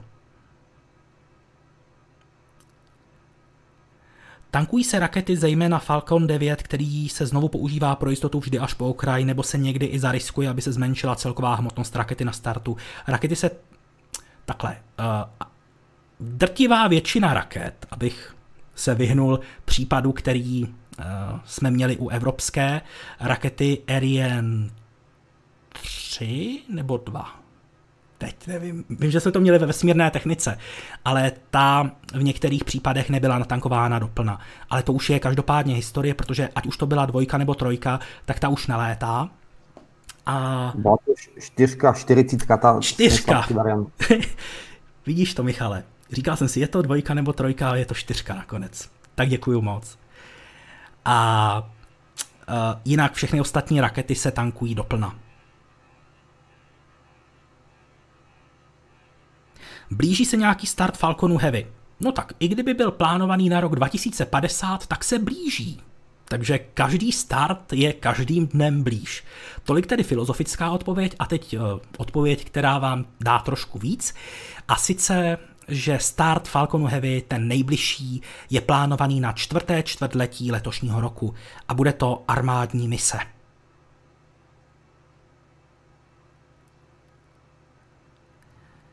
Máte nějaké blížší technické informace o vrtulníku na Perseverance, například jak se bude dobíjet dolet a tak dále? Uh, Vrtulník Ingenuity se bude dobíjet pomocí fotovoltaického panelu, který se nachází nad těmi dvěma protiběžnými rotory a tím se bude samozřejmě krmit akumulátor, ze kterého se pak veškerá energie vycucne do elektromotoru při tom samotném letu. Co se doletu týče, tak ten není tak důležitý. On je to technologický demonstrátor. On má prověřit schopnost vůbec toho zařízení létat v atmosféře Marsu autonomně, protože vy potřebujete pokročilé algoritmy pro autonomní řízení, protože vy to nemůžete ovládat přímo ze Země kvůli spoždění signálu. Tudíž je během 30 dnů naplánováno pět startů, pět letů, které mohou trvat pár desítek sekund a pokud to těch, po těch 30 dnech přežije, tak možná bude, budou zkoušky pokračovat a možná budou na něj trošku méně opatrní, ale to je zatím ještě daleko. Až bude New Glenn, bude Blue Origin také létat na ISS, nikoliv. Uh, společnost Blue Origin nebyla vybrána pro zásobování Mezinárodní kosmické stanice, minimálně do posud. Kdo ví, jestli do budoucna nebude vyhlášen nějaký další program, ale zatím se s tím nepočítá. Máme tady pozdrav z Polska. Já bohužel polsky neumím, takže... Ale máme podobné jazyky, takže snad nám bude pan Krištof Hajok rozumět, když řeknu zdravíme vás do Polska. Jak je to s dělbou práce na ISS? Pracují z velké většiny Rusové pouze v ruské části, nebo se to takto vůbec nevede? Eh, vede. Eh, většinou, ve většině případů jsou ti zástupci toho západního segmentu v západním segmentu a Rusové jsou v tom ruském segmentu.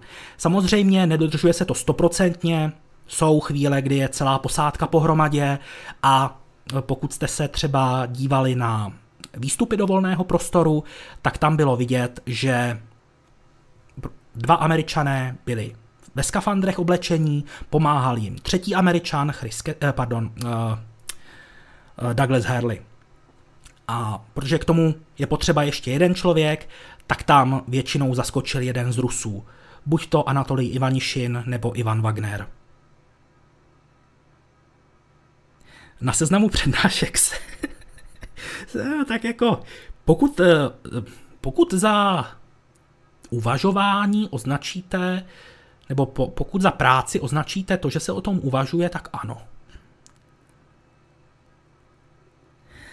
Jak to v současnosti vyzerá s Virgin Galactic? Mají šanci na úspěch? Nedávno představili interiér své kosmické lodi, mimochodem poměrně futuristický, vypadá velice pěkně. A Určitě mají plány eh, dopravovat turisty na ty suborbitální skoky do výšky 100 km. Kolikrát byl maximálně použit první stupeň Falconu 9? Pětkrát.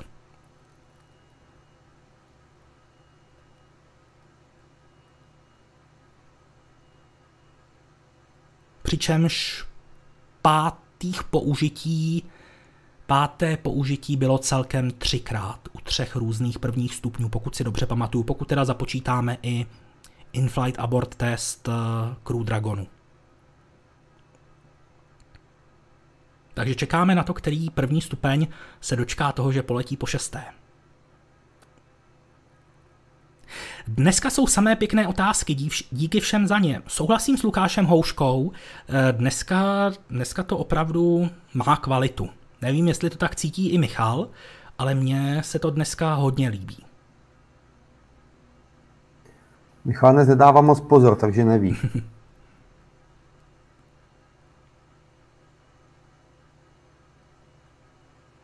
No ale každopádně, pomaličku se nám blíží hranice dvou hodin. Zbývá nám ještě 8 minut, takže ne, že teď začnete spamovat otázky jeden přes druhého, to, to prosím ne. Ale pokud uh, máte třeba nějaký dotaz, tak ho ještě napište, protože za chviličku už vyhlásíme posledních pět otázek pro každého z nás. Mohu se zeptat na vzdělání pana Václavíka?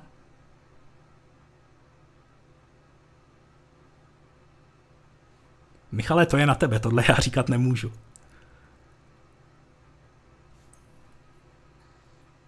Uh, u mě to je trošku složitější. Řekněme, že elektroinženýr by mohlo vystihovat nejlépe pozici vzděláním. Moderátor ČT24, který byl na Apollo speciály, vypadal, že ho kosmonautika i baví a zajímá, je to tak.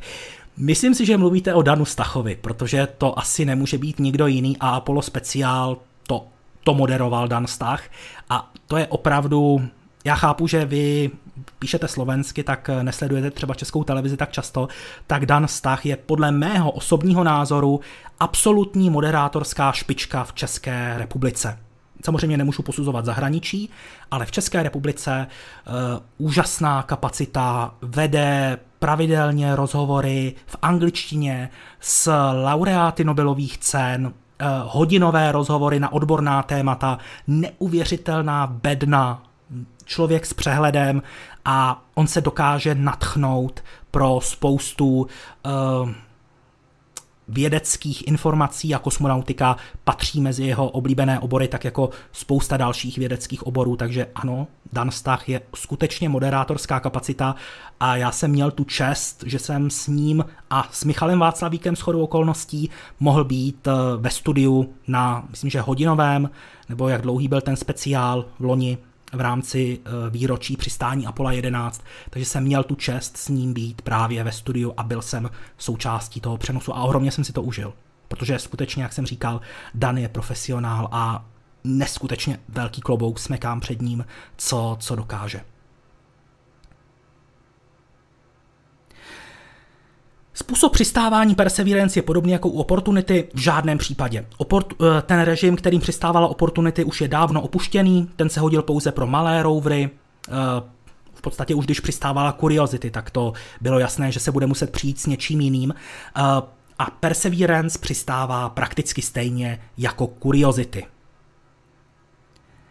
Dotaz ohledně ISS, jaká je plánovaná životnost? Na to Michal Václavík odpovídal v dnešním pokecu, takže pokud se nebudete zlobit, čas nás už trošičku tlačí, puste si záznam, určitě tam tuhle odpověď najdete, Michal to tam rozebíral hodně podrobně. Bude startovat Starship z Droneship anebo z Boca Chica? Myslím si, že první zkoušky budou z Boca Chica, pak možná budou mít nějakou tu plošinu, o které se poslední době mluví. Eh, bude se Crew Dragon k ISS používat opakovaně nebo se použije vždycky nový? Eh, NASA kývla na opakované používání Crew Dragonů a prvních stupňů Falconu 9, které je budou vynášet, počínaje misí Crew 2. Ta má startovat eh, příští rok, no, no, řekněme na začátku příštího roku, protože myslím, že Michal ten termín říkal, já si ho bohužel nepamatuju, ale při téhle misi má být opakovaně použit Crew Dragon, který je teď na ISS tedy ten z testovací mise DM2. 30. března. 30. března, děkuji moc. Mohl by Falcon Heavy s Crew Dragonem letět Free Return Trajectory k měsíci a zpět? Přežil by Crew Dragon průlet atmosférou při návratu? Údajně ano, protože se o tom spekulovalo, že by vlastně Yusaku Maezawa obletěl měsíc turisticky a údajně by to měla vydržet i ta elektronika, ale Zatím to nikdy nes- nikdo neskusil.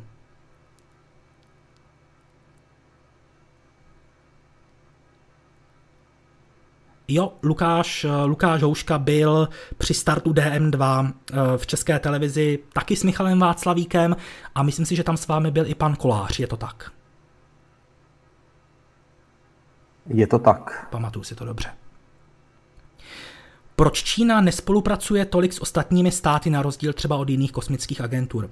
Eh, jak jsme viděli v průběhu dnešního pokecu, tak Čína spolupracuje, nicméně oni v hodně věcech chtějí být samostatní a hodně věcí si chtějí dělat po svém. Eh, jakmile začnete dělat mezinárodní spolupráci, tak je to často chtě nechtě o kompromisech, kdy si dvě strany musí nějakým způsobem být vstříc a Čína pravděpodobně, nechci spekulovat proč, chce se tomuhle vyhnout. Plánuje SpaceX nějakou novou verzi Falconu 9? Nikoliv. Block 5 je v podstatě finální verze, na které SpaceX zúročila všechny své nazbírané znalosti a další změny, které budou, tak už budou minoritní a nebude potřebovat nějaké další přeznačení.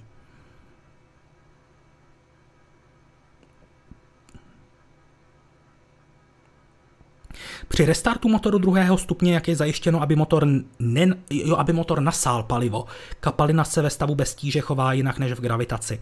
K tomu se používají také takové malé trysky, které přitlačí, v podstatě urychlí ten stupeň v tom správném směru a přitlačí ty pohonné látky ke dnu, aby tam právě nebyla žádná vzduchová bublina.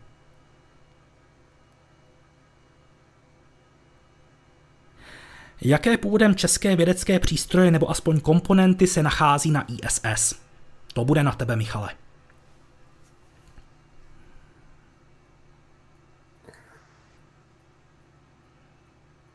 Nachází, takže přítomný čas. Tak aktuálně, aktuálně eh, tam jsou eh, dozimetry pasivní, které nepochází úplně z České republiky, ale u nás se vyhodnocují na, na Ústavu jaderné fyziky Akademie věd. Pak tam jsou uh, osobní dozimetry kosmonautů, ty jsou taky z České republiky, to je starší generace, teď už je novější, ale stále tam ty, ty uh, původní české jsou. A byl tam fluorometr, ale ten už je zpátky, takže ten tam není teďka. A velký experiment, který se chystá, bohužel se potýká s neskutečným množstvím odkladů a to je jedna věc, která, mě vždycky strašně zatěžuje, protože se mě to osobně dotýká, tak je přístroj ELT na velkém experimentu ACES a ten by měl snad letět v příštím roce, což je odklad asi o 7 let, takže to bychom tam měli mít poměrně velký vědecký přístroj vně laboratorního modulu Columbus. Jenom kdybys mohl, kdybys mohl jenom tak krátce říct, čemu se ten přístroj třeba bude věnovat. Jo, no, jestli máme čas, můžu. Uh, ACES jako takový jsou dva, dva normály atomových hodin, vysoce přesné, nejpřesnější, co kdy do vesmíru pošleme. Jedny dělají Švýcarové, druhý dělají uh, Francouzi, nebo dělali, oni jsou hotové. A v podstatě jediné, co chybí, tak jsou mikrovlná pojítka, kterými se má uh, synchronizovat časová značka hodin na kosmické stanici nebo těch dvou normálů na stanici ISS a pozemních atomových hodin v přijímacích střediscích. A k tomu jako doplněk eh, k těm mikrovlnným pojítkám se dělá laserová komunikace, kterou ta zajišťujeme právě, právě my v České republice a nositelem tady toho, toho know-how je uh, fakulta uh, uh, FJFI na, na ČVUT. A vlastně vedle té, té radiové linky bude teda ta, ta Eh, ten přenos těch časových značek probíhá pomocí laseru a navíc se bude moct dát velice přesně, v podstatě s přesností na milimetr v reálném čase měřit poloha stanice, respektive její vzdálenost od té pozemní, pozemní stanice. Takže to asi tak ve stručnosti.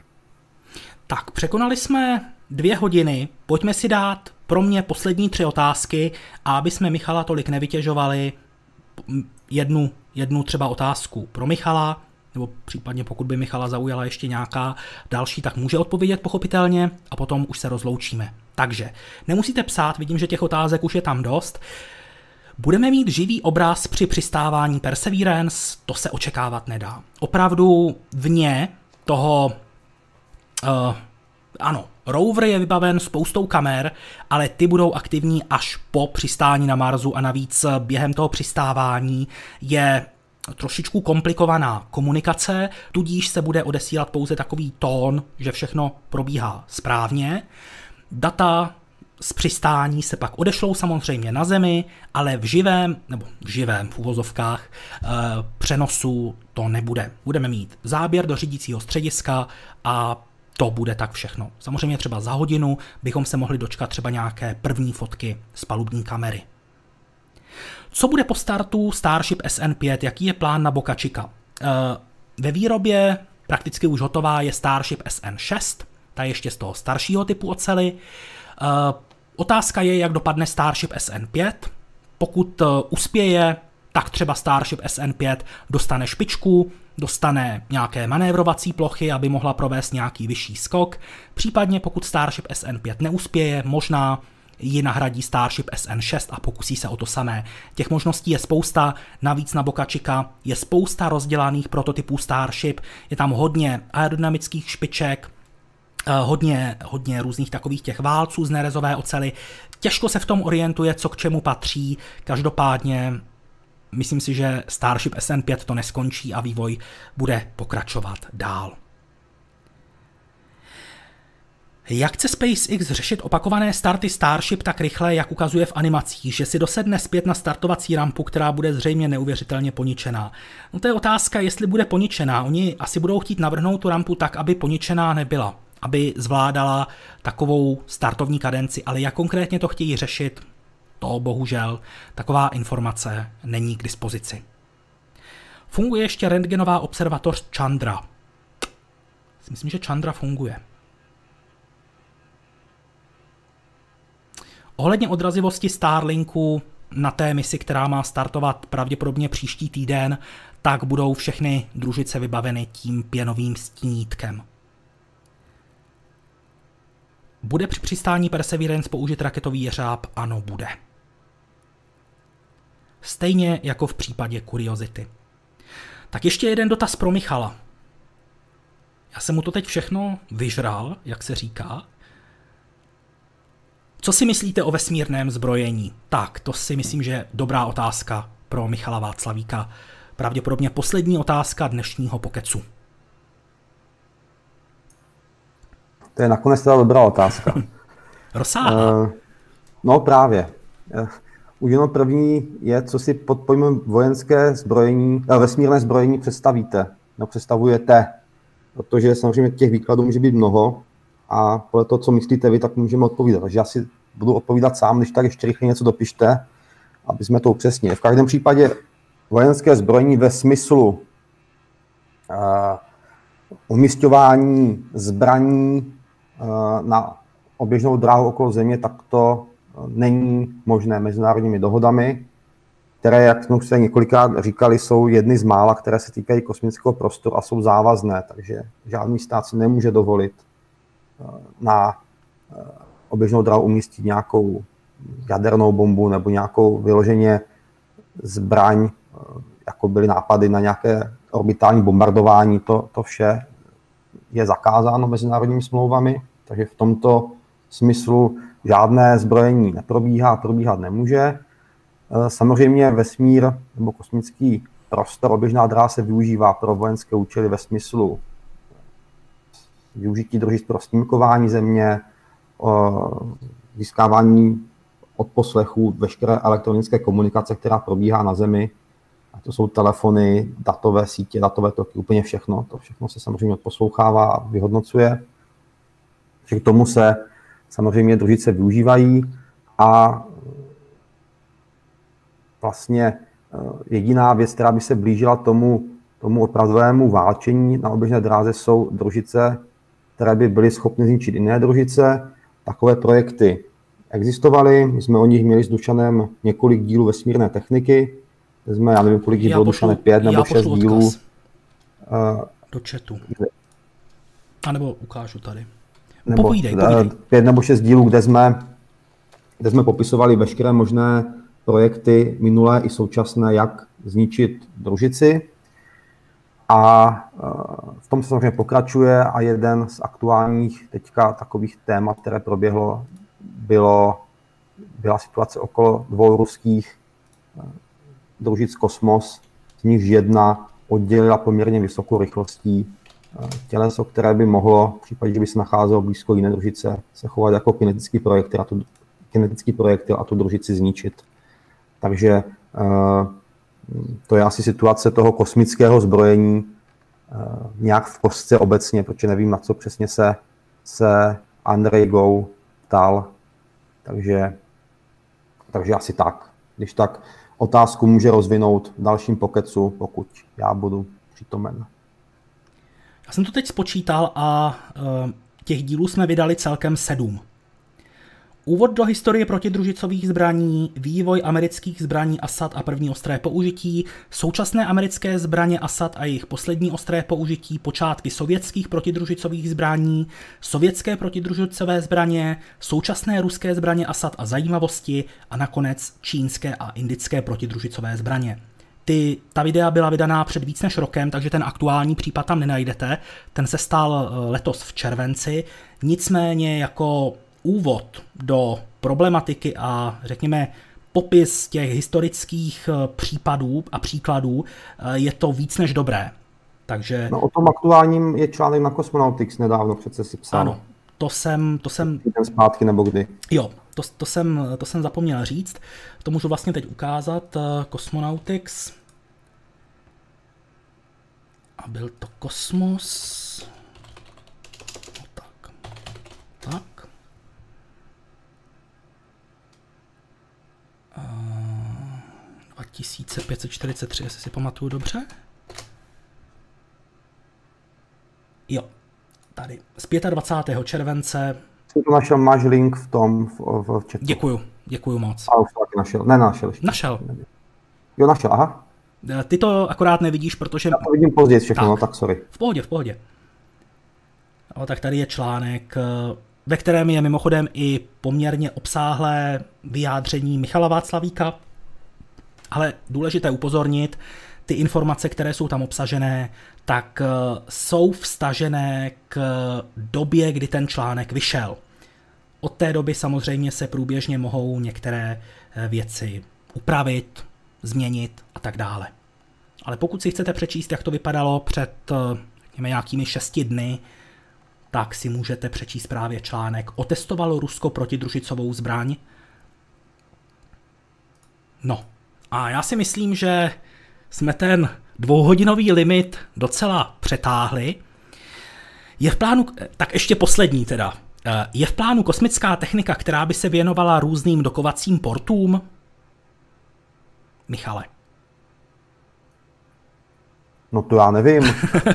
to já nevím, já uh, sám nevím ani, co bude z díl no. vesmírné techniky. Ten, ten, ten nám pomalu klepe na dveře. Určitě, určitě se nebojte ty témata, témata uh, nám psát, takže my si to sepisujeme a postupně snad se ke všem asi ne, ale některým dostaneme.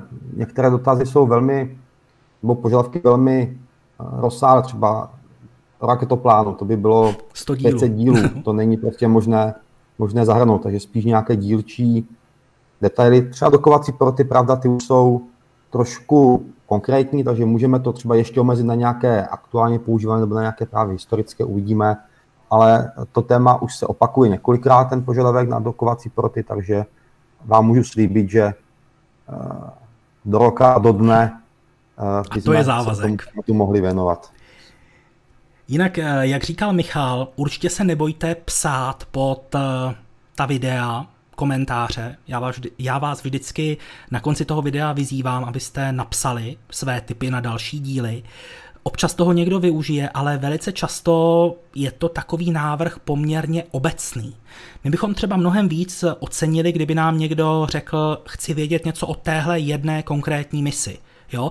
Ale když nám tam někdo napíše třeba sondy k Marsu, jo, nebo jak říkal Michal, raketoplány, tak to je prostě tak široké, že z toho se prostě nedá vybrat.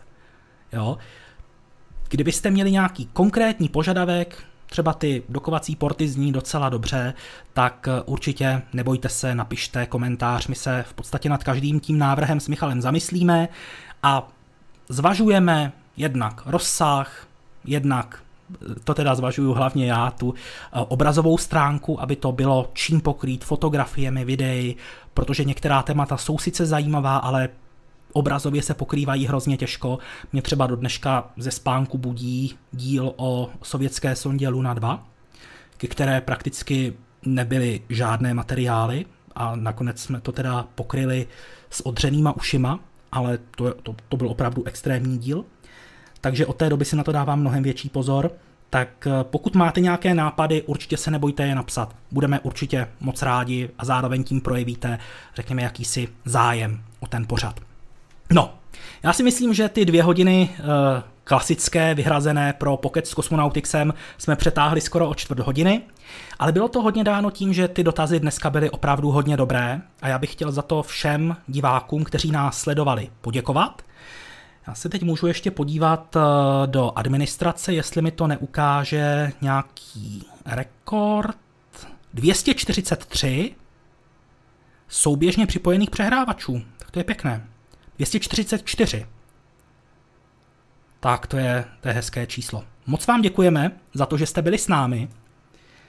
A dovolím si vás pozvat na další živě a česky komentovaný přenos, který by měl přijít eh, v neděli, pozítří, no v podstatě, řekněme, protože teďka je ještě dneska, sobota je až zítra, takže v neděli ve 20 hodin a 10 minut přistání Crew Dragonu, eh, testovací mise DM2, na to se určitě moc těším. No a protože dneska máme pokec s Cosmonautixem, tak musím zmínit i kdy bude ten další.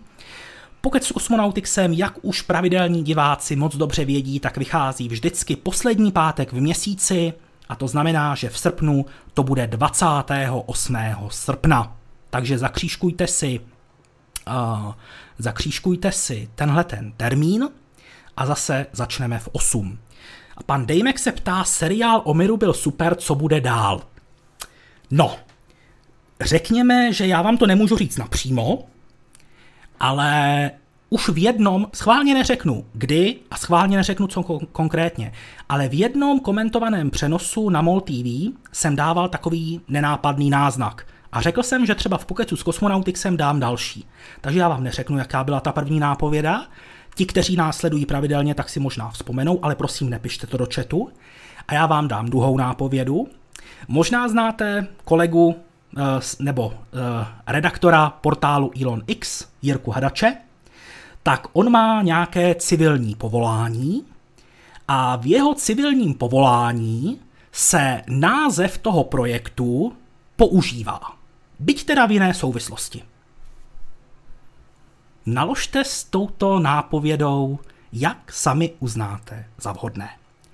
Dušan Majer, který vás dneska společně s Michalem Václavíkem provázel pokecem s kosmonautixem, který jsem si já osobně ohromně užil, se s vámi loučí a budu se těšit zase někdy naslyšenou.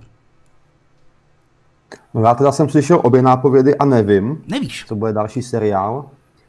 V každém případě se také loučím ze všema, díky za dneska opravdu hezké otázky. Pravda, já jsem teda slyšel na půl ucha a na půl oka, takže možná jsem ty škaredé neviděl, ale spíš tam asi nebyly opravdu. A kdo by měl málo kosmonautiky, tak o půl, 11, o půl 12 nezapomeňte start Ariane 5. To by ještě chtěl nějaký dnešní start si užít v přímém přenosu. Já ještě na... Takže ještě jednou díky a naschle. Já na to ještě jenom navážu. Pokud byste chtěli a nechce se vám nic hledat na YouTube, tak eh, vyražte na Cosmonautics v pravém sloupci, v krátkých zprávách, hned na nejvyšší pozici, odkaz přímo na anglicky komentovaný přenos eh, na kanálu Ariane Space. Já si myslím, že o dnešním večeru je rozhodnuto pro fanoušky kosmonautiky. Jakmile Ariane 5 odstartuje, tak já to hned zařadím do vesmírných výzev a dám je renderovat, aby jsme si je mohli pustit zase někdy. Takže mějte krásný zbytek večera, doufejme, že Ariane 5 odstartuje úspěšně, držme palce a zase někdy už opravdu naslyšenou.